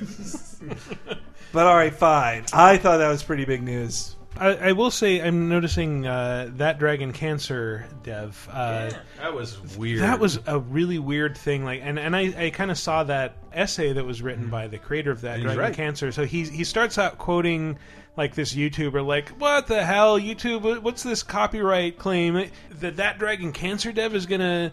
collect my ad revenue it really sucks for someone to make money off of your work like hey hey that dragon cancer when are you gonna release the the rights to this? Okay well uh, here's the thing. A lot of people have been watching these let's plays which are basically unvarnished uh, people just playing our work and recording it and they're happy just seeing it. Like they don't feel the need to buy it. They don't feel the need to play it. They just watch the let's play all the way through and you've made money uh, on our work. I, I understand being. it does suck for someone else I- to make we- money we off your work doesn't it? First episode of Michonne, they the song took our revenue, and it's like ah shit. There goes hmm. our two dollars of hmm. potential revenue we would have made, Yeah. and it, that's not a huge part of our. So I, I understand people who make all of their revenue off off mm-hmm. YouTube videos getting upset, but it's like it- like if what if Siskel and Ebert complained. If they were alive and complained that like this review I did of RoboCop in 1989 just got flagged, I should still be making money off my review. it's what I did and I deserve that. And like, well, yeah, you're standing on a house of cards. Like you didn't really do anything. If if I were to do movie commentaries and all of a sudden upload the whole movie and did a commentary, but like mm-hmm. that's my work. That's 90 minutes of me, pure Antista. like I deserve all that. Like I, I would appreciate that luxury. Trust me, we mm-hmm. have a Monday night movie, patreon.com slash laser time. Well, he also Please show it. he also called special attention to the musician. Like Yeah. he deserves to get paid, And for nobody's his been work. paid yet. And and you don't even you, you don't have a link to buy the game. You don't have a link to buy his his soundtrack. like I'm glad And- that game did it because it's one of those games you you're not allowed to hate that Dragon Cancer. You can't get mad at them because it's, it's a yet beautiful thing. every- this Everybody personal tale has, of a like- family dealing with cancer. like uh, the the whole the story of that game has been heartbreaking because first people objected to them making money off of it and saying you should donate all your profits to cancer charity, which just says What to me, like you you're teenagers, you don't understand. Like, yeah, what what profits? What Number one, they're not selling enough to make profits. Number two, uh, they're they probably still have a bunch of medical bills left Yeah. over. I don't know. I don't know the specifics. Obviously, I'm This sure someone's going to correct me if I'm wrong. But this type of behavior will de-incentivize popular YouTubers from streaming your game. And like if you look at Nintendo, that's what's happening to them. They have become irrelevant to a generation of gamers because Nintendo has says you you cannot I mean, stream less relevant. Yeah, Dude, they will be yeah. a rel if they keep this practice up, there's a generation of people who will not know what Nintendo shit is. because they then they're, they're kind of anybody trapped between well, either we become irrelevant or uh, people just watch the playthroughs and we don't sell. Well, my any more of our argument games. against Nintendo is you're different. The way I play Mario might be different from the way PewDiePie plays Mario. I might want to go play Mario afterwards. Whereas- if your game is primarily cinematic, Yeah. and you're experiencing it firsthand, like it's over for you. Yeah, that's I, I'm, I'm deep. I was always deeply like I said when we first started streaming. We're never going to stream Telltale games because that's an experience. A, I want to keep to myself, and B, like you should do that for yourself if you care about this game. And then, and then I think Dave said like, well, let's just. There's a way you know you're going to play Telltale games. What if you play like just go Renegade mm-hmm. all the time? That's what you do on a stream. just, play how just you would- choose the silent option. Play how all you would never be, and like see all the the horrible consequences that wouldn't be the result of your own behavior. Speaking of being a dick in Telltale games, uh, The Wolf Among Us is one of Hmm. the free games with gold for April on Xbox One. The other being Sunset Overdrive. Man, I'm sorry. Uh, really brought- were, we, were we done with that Dragon Cancer thing? That's a huge thing. Did you want to talk more about it? Kinda, yeah. Okay. Like, uh, like, uh, like, how did? I mean, we're not the audience of people who watch games via streams, but that's. I mean, that's a giant. It is such a huge bag of worms and cans of worms in it, it- bags. it like is, it but I is. understand almost every corner of it. Nah, because the I- way the way games work. Well, it's weird for us to talk about this because we we are streamers. We are, make but we're- money. but, like, like- we don't make our living. Off Yeah, of and I it, think if I made more of a living, I'd put up more of a fight on it. But like, Yeah. I could stop doing this tomorrow and just do it for fun, mm-hmm. like any any time. Yeah, it's also. I mean, it, they're talking about it from a sales perspective, but like a really personal story like that, being like, "Hey, please like and subscribe." I'm playing on that Dragon Cancer. I I'm going to read all of these quotes in a, a mocking voice. It's like, you know what? Maybe people shouldn't be streaming this game. No, I, I'm not. I'm not there either because like not everybody should be forced to buy this game who's mildly curious about it.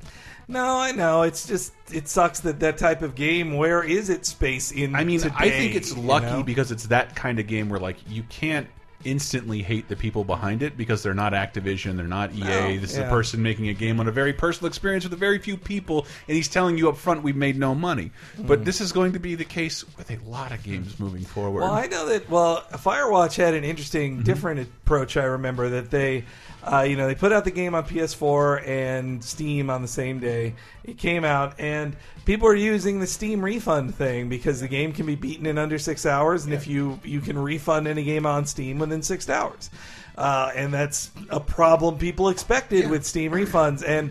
Um, But it's also in- that it's- it- so in the comments, one of the creators of the game, she put this thing saying like, if you feel you have to refund it, then I then fine, do it. But you should know it caught like Yeah. we spent these many years. We had these many children. We all quit our jobs to secure this. Like she at least gives you the context of. Do you see how mu- how much how much we worked on this, and you're just going to refund our game? Like, don't be a dick It's- about it's- this. There is guys. a, a lot of shitty behavior. I don't think most people engage in that kind of stuff, but like just the way games and content work now. How many new releases did you just read off? Like A bunch. a bunch. So like, when did that Dragon Cancer come out? Last week. Like it's time That's a to few weeks it's ago, time to sell is over. There might have been a time where a Steam sale would have brought it like way back up to the forefront. Maybe a new console release would get it to a new audience, but it is over. There is no room left for profit for that game, and if they have not reached a profit and made a game like that, I'm willing to sit back and say like, you do what you need to do. I, I like whoever these streamers are.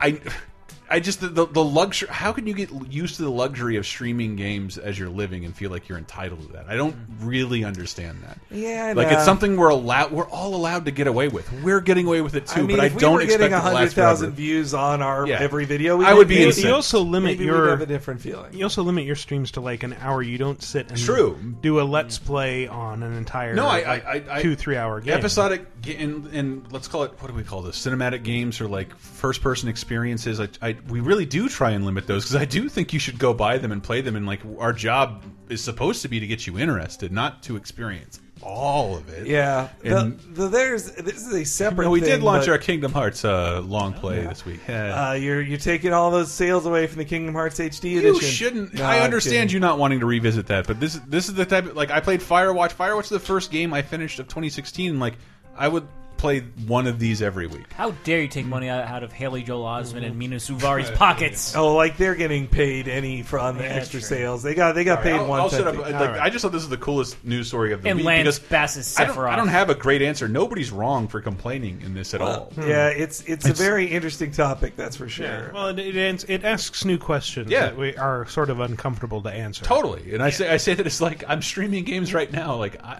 I, I know because I've made shit before, and I've worked on big games and small videos, and like this is not. This barely constitutes fair use, E- even in the Yeah. legal definition. Like I- streaming yeah. a game, getting you revenue. It's a weird, yeah, it's a weird thing. I, I we're mean, we're on a- lucky we get away with. On it. a similar level, there's those videos that are just like The Last of Us, the movie, Hmm. which cuts together every cutscene and then the important game, like story gameplay parts. And it's just like, yeah, watch a two-hour movie that this Dude, game is. Like, because do I was like, what's other people doing with Kingdom Hearts? Kingdom Hearts the movie. They just put up Yeah. these million dollar cinematics and monetize them for themselves. And they like if Square were to say mm. something, it'd be like. How dare you? I'm like, are you joking? You just put up someone else's movie. You look so pissed and bored. I kind of am. All right, move on then. All right, show. thank you. The, the one story I really want to talk about is the one that If you was don't talk about this for more than 50 seconds, I'll be pissed that you moved on. The one story I really want to talk about is the one that was clogging up everybody's Twitter feeds this morning, which is the butt from Overwatch. Ah, Uh, yes, one of the characters uh, stirred up quite a bit of controversy. Yeah, this explain this to me a little So you know, Overwatch obviously it's a game with a lot of characters. It's been in uh, beta for a while now, closed beta. And cool. one of the characters is like this really cool, spunky girl, and uh, you know she's really tough. She's fast. She's a good friend, uh, according to the person who complained. But The they class was Widowmaker, by the way. But Widowmaker? No, No, no, no, no, wait, no. It's Widowma- not Widowmaker. Sorry. no, that's another one. But uh, this character is this uh, Tracer. Tracer, thank you. Um, but they had a, a pose with her where she's like turning the camera and showing off her ass. And the the com- the person who was complaining uh, was saying like this doesn't feel appropriate to the character. It's like tacked on sexiness, and I'm concerned as a parent because my daughter really loves this character, and it, it, was the complaint was this isn't appropriate to the character. This kind of sexiness doesn't feel right for Tracer. It's it's fine for another character who's defined by sexiness, like Widowmaker, right, But- he's kind of a succubus, Yeah. femme fatale type. Yeah, and so uh, a bunch of people like started like you're too politically correct. meh, Of meh, meh." course. And then one of the people working on the game stepped in and said like, you know what, you're right. We felt conflicted about it too. We're gonna take uh, take out that pose. Huge explosion. I thought he said, "I'm going to censor this so guys can't jerk off to women Yeah. who are I sexy." just- I hate shit like this because Yeah. it falls. This is this this always happens. this doesn't matter at all. Well, it not only doesn't not matter, but but, it gets to it, fall into a bunch of different arguments. It's interesting to me because it highlights something that I've been thinking about for a while, mm. which is that a lot of the outrage against supposed political correctness, mm-hmm. it's like I think that sort of speaks to like okay, we're 20, 30 somethings, we're focused on games, we're thinking about this in terms of other adults. Mm-hmm. What we forget is that there are a lot of parents out there mm. who don't like the idea of their kids being exposed to sexy stuff for whatever reason. Mm. And in this case, it's like, well, my daughter identifies with this character, and this confuses her, and I don't really like that. I, I think And Blizzard, the- the with a perf- game in beta, they make changes to it. Yes, Like and Blizzard's like, well, we don't. We agree that this isn't appropriate for the character. Going- but then I'm also thinking, like, you know, people like Nintendo Mm-hmm. supposedly like, oh, you're politically correct for censoring uh, the the petting mini games in Mm-hmm. Fire Emblem or whatever. I think that Nintendo's more worried about. What if parents catch wind of this and it suddenly becomes the game where you can pet your girlfriends, where whatever. you can pet a character who looks like a twelve-year-old boy. Super gross shit that flies in another culture and doesn't fly here. It wouldn't fly here in any piece of westernized entertainment. Yeah, like but it I- would be completely unacceptable. Again, And I, don't, I don't want to get into specifics about this. My Sure. point is, all this negative energy is being focused at political correctness. The issue may actually be concerned parents, and in this case, a lot of the parents Never are with parents. the- a lot of the parents are now gamers. So yes, mm. they're gonna be voicing these or concerns. gamers became parents. Yes. that too. But I, uh, my my feeling on this is Is that that the butt looks broken? I know. It looks like one butt cheek deflated. It is a and fell weird down, butt. Like every It's not a picture I great see butt of it. either. It's not the pose isn't appropriate to the, It- the butt, I'll pose is that. not sexy, and so like, Yeah. the, the people arguing that it shouldn't have been censored. Shut up! But like, the, the the the butt wasn't sexy, and like I, I was like sort of like, well, the behind the back holding the gun pose is very famous for men and women. And like, it's Mm-hmm. A it, it is popular in box art, and I don't like they received a complaint. The game is not hurt or harmed. Like, But it I- is not de-enhanced by this not being there. I do think it's interesting that like yeah, they're they're being accused of folding to the PC bullies. There's one complaint versus yeah. a mountain Yeah. of complaints. Like eh, they're they're not folding. Yeah, there, there, there used to be a lot of stories like that, and, and just the idea that like uh, the, there used to be a lot of stories of like, oh yeah, we never thought of that until one person let us know. Like the, the Charles Schulz story of like mm. there wasn't a Yeah. black kid in Peanuts until like a black kid wrote in like why why don't they ever hang out? And Charles Schulz like yeah. You're right. it wasn't a committee. It wasn't the PC police. It was just him. Like, nah, that's probably correct. And I do like that we still live in a society where, like, yeah, fuck that. We're not really that into this butt pose. That like, Yeah. if this makes Yeah. one person uncomfortable, we don't care. I Like, don't- get rid and, of it. and in I this don't- case, it was the creators saying like Yeah. we we had a we were already kind of on the fence about this, Yeah. and this pushed us over and convinced us like And I yeah know we that made the they're- wrong call. Like, I like my things gross and edgy and and and exploitative. I do. But the if I'm working at a company that wants to make a game that's popular for what let's just say Overwatch should be popular for up to five mm-hmm. years, maybe 10 mm-hmm. maybe your best bet is to do what's best for those characters Yeah. and like and what- and to help people continue to love those characters, not be Yeah. embarrassed to love those Look, this is, a, characters. this is a very contentious topic, and I don't know if we're the right people to discuss it. One of us Please should me to text do a character. Ann Oh. and find out what she thinks about this. Loves those Like, butts. yeah. She won't like this, That's but I, true. I'm pretty sure I, There I know was- her enough. well, there is there it's a another- weird butt. There's one thing I want to read from the complaint that I, I hope will balance out some of the SJW ness a little bit. Uh, so the the complainer Phipps said about Tracer, she's fast, she's silly, she's kind, she's a good friend. Her body seems to be composed of about 95% spunk. I mean, I don't know about you guys, but I automatically interpret that in a very gross way. I mean, at Yeah, one point, do. all, our bodies are 100% spunk. That's true. yeah. I mean, you see in I- the beginning, look who's talking. I just think of Mary Tyler Moore show. I don't know what you guys are thinking of. I hate spunk. I hate spunk. She's a jizz golem. Yeah, right. There was another aspect of it I wanted to bring up, which uh, for, there's this image I want to show you guys too. This was from uh, Yes, from yes. the the Twitter account Fem in Fridges, uh, which I really enjoy in general. For sorry, Fem's in the fridge, but she made a good point that dudes were comparing it to dudes who wanted to get mad about this stuff. They, they have this image of the Overwatch her butt next to a dude in the game who has the same pose. And they're like, well, he's sexualized too because he has a half shirt on. Like, and her point is, you don't know what a sexualized man looks like. That guy is not sexualized in any way.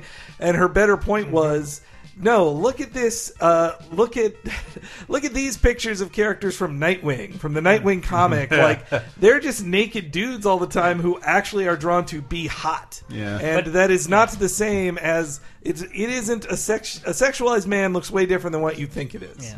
But was that? I don't know if that like is just a coincidence that he's in the same position because that's like a stock animation. Yeah, I'm sure it is a stock animation. They all do in that pose, which is in the like creator's that's what EA I ran into with. Uh, it's not on our list, but that's UFC. like they just patched a Oh, uh, they patched a controversial thing in UFC where like That's a very good analog. But yeah, Yeah. it's like a random animation for winners in UFC 2 where they'll they'll, they'll do the cross Genuflex. because everybody.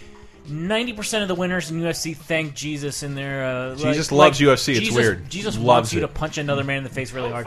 God gave so his only invincible. son so that you may tap the fuck out. But there is a there's a Muslim fighter who who tweeted at you at EA saying like uh, it's offensive that you have me doing the cross and like and and praising Jesus when I win a match and they realize like oh I'm this- Muslim. we shouldn't have a stock animation for every winner like Yeah. let's let's Yeah, if you're trying to define you. a personality, and what if you're making it sound like that? Or we should, and they should all be that bowing this, toward this Mecca. character is doing a, a canned animation for every character, and then why wouldn't you eventually realize that? Maybe that's not appropriate in one shot. If I was making Street Fighter 2 right now, maybe not everyone should celebrate a victory like Blanka. Yeah. Could look silly. Could look silly.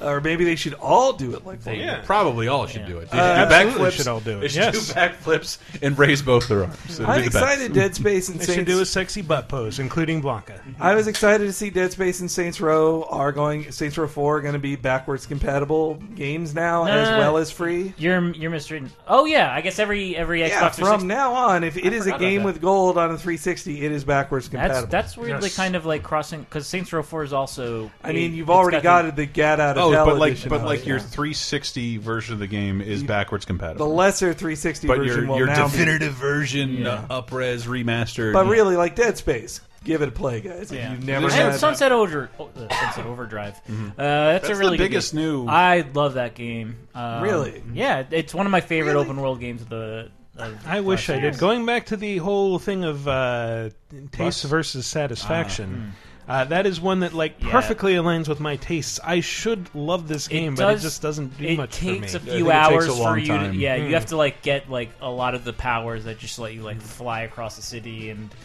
do like wall jumps and all that crazy stuff. But there are there are I mean this is almost like a it could be a weekly part of VGA new Xbox One backwards compatible games. I think it needs its own theme song. Yeah. We are backwards, compatible. compatible. We're backwards compatible. Backwards compatible. I like I right, like well- Henry's. How did well- how does that go? Backwards compatible. Backwards compatible. All right, it's a song. Maybe Yay. we'll come up with a good one next week. Uh, You're saying that wasn't lovely? No. uh, so yeah, this week's big ones are Halo Wars, Soul Calibur 2, uh, which doesn't have Link in it, and It's Left- got Spawn. That's even Spawn- better. it's got Spawn and Heihachi. yeah. Oh, it got, Yeah. Heihachi? Yeah, because it came out on both XBLA and PSN. And I guess Ah. Namco just had to ask themselves permission to use Heihachi. So Uh, and Left 4 Dead 2, which uh, Yeah. I well, I mean uh, that's one uh, of the three. I'm gonna definitely download that one, Mm-hmm. and I don't have to worry about the um, the cloud saves because Left 4 Dead 2 doesn't really have. a. why would you say What what, what, What does the save? save? What does Yeah. the save even do in that game? I- Congratulations, you beat uh, Dead Center for the tenth time. Oh, this other news, like, of course, Shadow of Mordor 2 exists. Like, there was no question that it wouldn't happen. But I do love when uh, stunt people or any people who are outside of games just put a thing on their resume, not knowing that it hasn't been announced, But it, it and does, and yeah. reveal a game. it does say enough that it's like it's far enough in development that they're doing motion capture. Yeah, yeah. So Though, ah, man, that my favorite version of that is Kevin Conroy. Hmm. Kevin Conroy's asked, like, "Hey, are you the voice in Batman?" Because people were curious if he was the voice in Arkham Origins, and he wasn't the voice in Arkham Origins. but when he was asked that before it was confirmed who was the voice in Arkham Origins, then he says, "Oh yeah, I'm in Arkham. I just finished recording it uh, last week." And Whoa. he had just finished recording Arkham Knight, Oh. and he had not realized he had just revealed Arkham Knight in front of everybody. And but what are you going to do? You're not going to fire Kevin Conroy, the voice of Batman. Hmm, Could get Billy West to do a sound alike voice. Probably. Would you button me, Robin? All right, let's move on to the community segment. It is segmenting the community. Um, last week's question of the week was With the Game Boy Advance celebrating its 15th anniversary in Japan, what's your favorite Game Boy Advance memory? First person to respond in the forums gets read first. Triskidable, what a surprise! said, "I got a GBA for Christmas in 2001 with a Bionicle game. I remember those Bionicle games. I got sent them for review. They went right back to GameStop. Really, it's one of the first games I reviewed, I believe. The first six I ever gave. well, uh, I think it was just called Bionicle, and it was pretty terrible. But it was the first video game I ever owned on the first game system I'd ever used. Wow. Therefore, I adored it unconditionally. I finally learned to hate games around 2003. How do you listen to Jesus. Triskidable, they're a lot younger than we are. It's true. Ah, I was a father of four when the first Bionicle came out. Silver, I was already retired. Uh, Silver Supernova says, "My favorite GBA memory happened when the first Wario ga- WarioWare game was released. I had a few friends up, and one of them was copy- come on. was playing my copy of the game, while a few of us were moving something around for whatever reason. So the room got pretty silent for about a minute until he suddenly shouted." Fuck you! I totally ate that hot dog. I think I know which game he was complaining about now, but both the silliness of what he said and how his statement ended up breaking the silence had us all laughing. Carlos the Dwarf said, Metroid Zero Mission is one of my all time favorites. The Prime games are out on GameCube, and I was discovering my love of the Metroid universe while nursing a crush on Samus. I like strong women in armor. Uh, at the time, I'd never played Super Metroid. I'd played Metroid Fusion and liked it alright, but Zero Mission polished the formula to perfection at the same time as retelling the story of the first Metroid. All Although I do lament the introduction of Zero Suit Samus and millions of fab sessions to deviant art. Boy. We need to see your face. Baka is dumb says, I have spent over a decade of time playing on my Game Boy SD, GBA SD. I think you mean SP. No? No, no. Uh, this is largely because the GBA was my system of choice whenever I went to sleepaway camp, either as a counselor or as a camper. When it's 2 in the morning and you are stuck outside the bunk making sure none of the brats try to sneak into the girls' bunks, uh, nothing is better than grinding in Pokemon. That GBA SD still works to this day, despite one lousy camper actually throwing it into the dirt because he was upset. Uh, Curious Quail said, I got a GBA relatively late in the cycle, and it pretty much became my portable SNES in terms of the games I had for it. Uh, but then one of my buddies hooked me up uh, with a flash cart. Ooh, yeah, I had that too. Uh, and had the uh, the fan translation, a Mother 3 on it. Four, friend, four of my friends and I sat aside uh, sometime and ran through the game like a book club. With meetups after a few chapters to discuss the gameplay and story and music. I know that sounds nerdy as shit, but it was a blast and it'll stick with me forever. What are you talking? That's like the whole thing we try and do here, Curious Quail. Yeah. We're one you- big what do you think stupid the podcast We're is? one big gay book club. Please, somebody Photoshop that into So a gay. sign. Chris, we can let's make out. Print on a poster. Uh, Keltar Keltar93 said, I bought a GBA not too far after launch. It was the first game console that I not only personally owned, but was able to purchase it with my own money.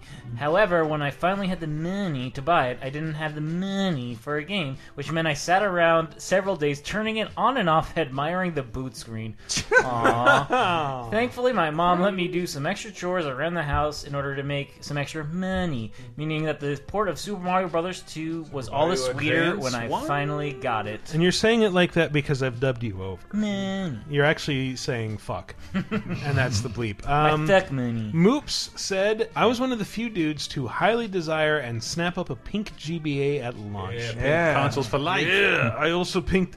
I also picked up picked up an import copy of Final Fight One, and was really impressed with how I was holding a portable SNES. The game even had some great bonus features like unlocking Street Fighter Alpha Cody and Guy and rapid fire punching, which allowed the player to juggle bosses with ease. You know what the coolest part of the the alpha was? It's like that it unlocked new story dialogue and stuff.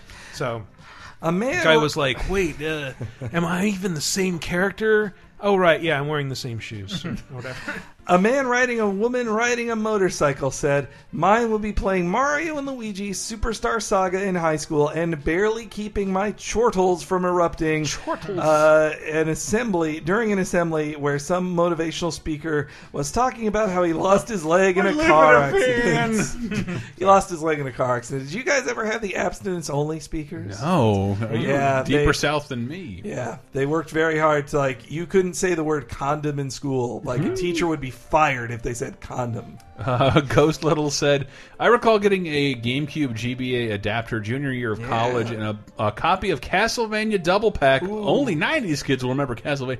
It's sadly sad but true. Uh, the card had both Harmony of Dissonance and Aria of Sorrow on it, and I had indefinitely absent roommate with a new girlfriend.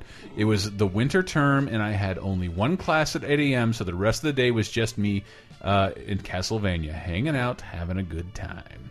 Add in easy access to hard liquor, bootlegs of Neon Genesis Evangelion, and crippling loneliness. The GBA provided some stability in what I later realized was a pretty tough patch for me. Not my favorite GBA memory, but an important one. I, I didn't get to answer there. this question. I want to go to I had a college. I had a, a, a- a friend who was a notorious drunk. He got stabbed in the throat in a nightclub for starting a fight in front of us, uh, uh, and then eventually started showing up at my house every day. And I didn't realize he was slowly stealing my DVDs. Oh no! Uh, and he was he would just steal like three DVDs a day, and then he became a born again tr a Christian, uh, and still is, and still is a youth pastor. Uh, whatever, like he turned. He, No, sorry, he's that was literally wrong a tale of turning his life around. He messaged me this this this this year, like, "Hey man, I know we had some rough times, but please talk to me. I've changed everything." And like, I didn't get back to him in two days. And like, look, man, just respond. I'm like, well, never. This is never going to happen now.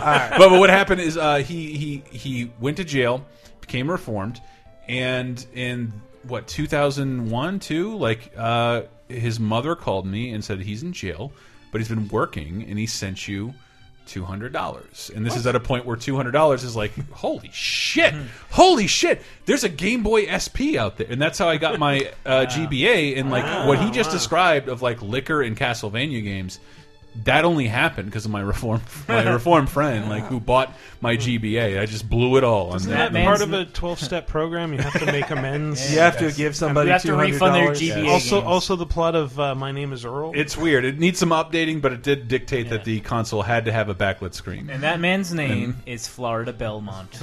I, you know, I'm sorry I said uh, get a guy being a born a Christian. That's fine. That's cool. Shirking Off says, as a kid, I would sleep under the Christmas tree on Christmas Eve so that I could just wake up surrounded by presents. I remember waking up on Christmas Day with a GBA two inches in front of my face and immediately going from asleep to ecstatic. It was my first handheld console, and it's also where I learned the term backwards compatibility, using it to play Pokemon Gold and Pokemon Yellow more than I ever played any actual GBA games. That must have been really fun for his parents. Like, let's put it two inches from his face. Yeah, let's do that. He's got to be a deep sleeper, man. Yeah. Uh, Hollow Man said, when pretty much everything in my life fell to shit around my 20th birthday in the summer of 2013, sorry, in the summer of 2003, I took a brief sabbatical to a mental ward. It was actually a really good experience. I needed it. And one of my anchors at the time was a Platinum GBA SP with a copy of Advance Wars, which is a great thing to take because 8 hours of sleep and 4 hours of therapy leaves you a good 12 hours to fill, and one can only play so much ping pong.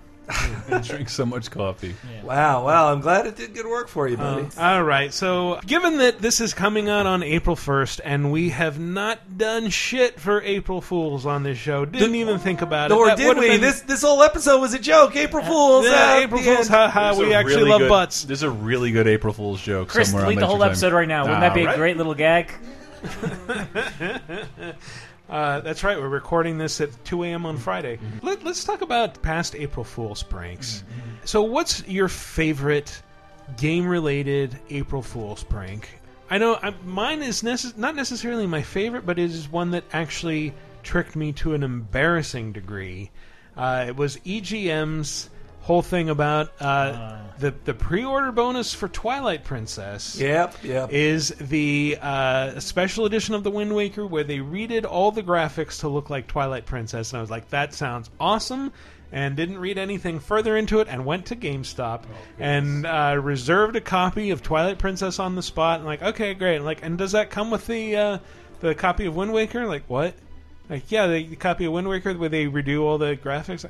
That's an EGM April Fool's prank. I think you, you should you should check that. Like, I don't know. I'm pretty sure. Like, no, it's eight April. And then the Fool's. That's Clark's- really yeah. that's really funny in hindsight because I know like I was reading that magazine up until they stopped the first time, And their last couple April Fool's pranks were just impossible. Their, their Lord of the Rings cart picture was- yeah. is so fucking funny, like of Gandalf hmm. doing a power hmm. slide. That was like, but like, it's not something you could fall for. But uh, Uh, well, though I remember I one. love The that. one that got me was when they it was like Nintendo announces the i Game Boy or whatever it was, and I it was one of the ones where it got me again. They, they did get me with the Zelda one, and then as I'm telling my brother about it, like I just read this in EGM. This is actually happening, and it's gonna happen on April.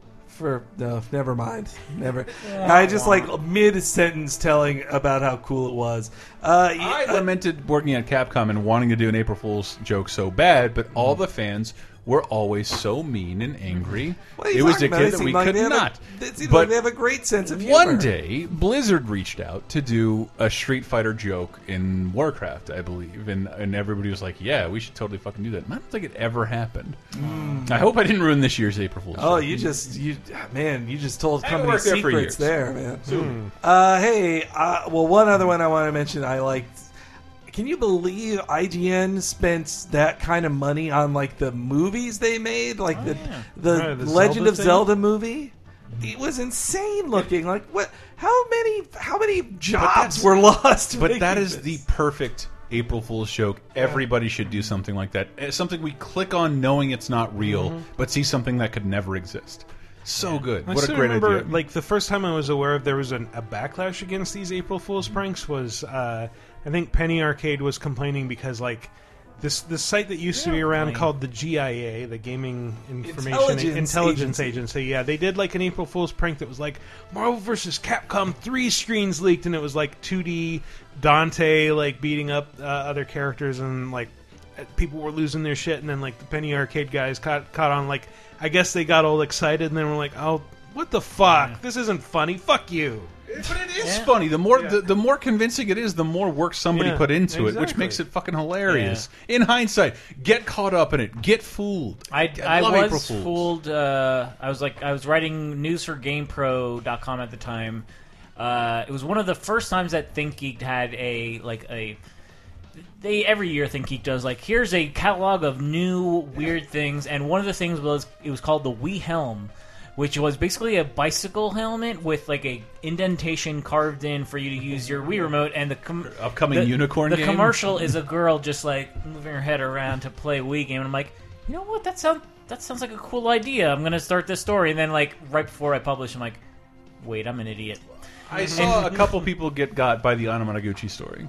What? What's this? They, they released a new album with a game, and Oh, then yeah, they, yeah, yeah. they they lashed out against the developers. Like I'm pretty sure that's all fake. Oh, like, uh, A absolutely for that. I just haven't looked into it at all, but like a No, bunch it of a bunch of tricked other me people too. wrote it up It and tricked like me as too, real stories yeah. and have sad updates Yeah. of like I think it's a hoax. But this Sorry, is- we yeah. sorry we did six updates on this story. But this was like a now thinking they've made a few of their April Fools jokes into Yeah. like No, that. They, I they have an lo- eight. They no, have it's an like eight bit it's- tie, it's- which was like it's like a it's- beta test for Yeah. what what might you buy. No, it's a product. It's a focus group. Of like, hey, uh, which was the one you talked about the Tauntaun most? sleeping bag. That's crazy. No one would want this. It's mm-hmm. hilarious. Every turns out everybody wanted. it. Everyone wanted it, and they sold. They made a deal with LucasArts, and they sold a ton of them. I'm gonna make it smell like- bad on the inside. also, but then then it comes out and you're like, do I really want an eight This bit is tie? so thinking's basically doing like joking about like a sex thing with your significant other when you really want to actually do it. Like, Wouldn't it be crazy if I uh, thought we- she smelled bad on the outside. Oh.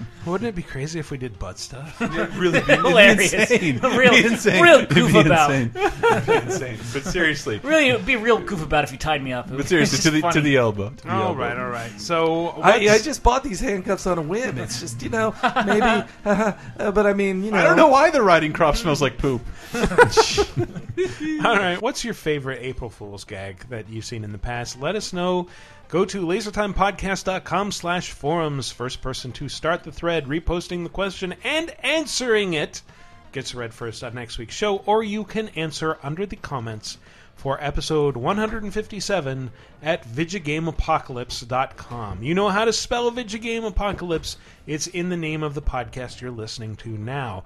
That's been our show. We're going to go out with a quick round of plugs. Chris, I know you're eager to go. Oh, uh, sorry. Uh, Laser Time show forever. Uh, I forget what the episode is this week. Batman versus Superman. Oh, Batman. versus- Wow, That's a such a bad movie. I'm not gonna. huge mistake. joke was- I regret it already. Thanks for the invite, by the way. The joke was you guys are supposed to shut me up. Well, we- it we was did at it- two forty-five in the daytime. You weren't Yeah. going to see Oh, it then. okay. yeah. It was only for unemployed people. And And what are we talking about? We're so employed, we work on podcasts all the time. Yeah. Yeah, we do have an exclusive pod, uh, podcast on Patreon, patreon.com slash laser time. We're still doing movie commentaries. We watched the original 2003 Daredevil movie, which is is wonderful parts, bad and good, like very watchable. It's, It's more watchable than I thought. It's Yeah. not good. Like I wouldn't call it a good movie, and and Netflix show's way better. Uh, but then again, the Netflix show doesn't have Evanescence. Wake me up inside. Nor did it have Jon Favreau. Uh, let me tell you guys about Talking Simpsons, the weekly Simpsons podcast you must be listening to because all we do is talk about Simpsons, and it's uh, chronologically going through every episode of The Simpsons one at a time. We just had the second episode of season three, Mr. Lisa Goes to Washington, Cesspool on the Potomac. And if you really want to hear me complain about Batman versus Superman, listen to Cape Crisis, the weekly comic book podcast, motherfuckers. Uh, if you want to hear me complain about wrestlers, there's Cheap Podcast, the pro wrestling podcast. We've got uh, WrestleMania coming up this week. So yeah, in addition to a new episode of Cheap Podcast, uh, we also have we have a wrestling, we have a couple wrestling uh, videos on our YouTube page. We should Uh, have taken over this week's top five and made it about wrestling. And but just- we yeah. we did take over the top seven, You'll have to wait till I'm sick or dead. and we did it before. we did We'll take do it over. again. We did take over the top seven and made it about wrestling. NWO style. Yeah. Top seven for life. It's about uh, the top seven uh, documentaries about wrestling. You don't even have to like wrestling that much to watch them. They're the best documentaries, Yeah. man. Yeah. Oh, and also 30 2010, the Yes. weekly exploration of everything that happened one week, uh, this week, 30 years ago, 20 years ago, and 10 years ago. Since Diana always calls out this show, I feel like I should also call out that show. Um, and uh, to also talk about the the last episode you guys aired was pretty interesting for long time Talk Radar Games Radar fans because it talks about the founding, at least as far as we're concerned, or I should say, uh, relaunching of Games Radar from this uh, weird little MSN portal that was reposting magazine content into the site that we worked on for years and years. Um, it's it's a, a fantastic episode. I thought. Even Thank you. yeah. And uh, also talking about the the original founding of IGN for some reason. which was- Well, no, it's because information it, it, it Yeah, began Imagine- Games Radar. uh, that's right, like that's Imagine right. Games Imagine Network. Games Network. so confusing. Brett seemed baffled Way by back too. when it was- that it is was- common history. N64.com and PSX. Pl- uh, what was it? PS. No, it was something. and then PSX it- Nation, I think. PSX Nation, yeah, and then PSM Online. Look, I, re- I remember the spread in Game Players magazine where it was like, "Come to all of our internet websites." Yeah, but all mm-hmm. those reviews from PSM are on IGN as their reviews. Yeah, but because that, was the Imagine Game Network. then Imagine became Future. N64.com was, like, I think, the first one, at least the first one that I paid attention to, and that was its own beast. Mm-hmm. And that was also like those sites were very heavily news focused, and they like it was sort of early days of the internet, and they were like this weird dumping ground for like. Uh, here's everything the editors are thinking about that can't fit in a magazine. And Uh, they're no, going to create a bunch of weird in jokes. you wouldn't know it to look at the website, but yes, it is 10 years old this week. GamesRadar.com. Here's a Photoshop of Kabuki Jo from uh, what the fuck War Gods for N64. it was one of the leading uh, game gaming websites on the internet, and now you might confuse it for Pinterest. You may. Hmm. You might cut. anyway. Why, why would you cut that? It literally has drapes, uh, Yeah, I mean- drapes tutorials on it. No, yeah, who gives a fuck, man? Who gives a fuck? And as always, you can follow the show on Twitter at VG Apocalypse or me personally at Wikiparas. That's our show. Thanks for listening, everybody. We'll see you next week.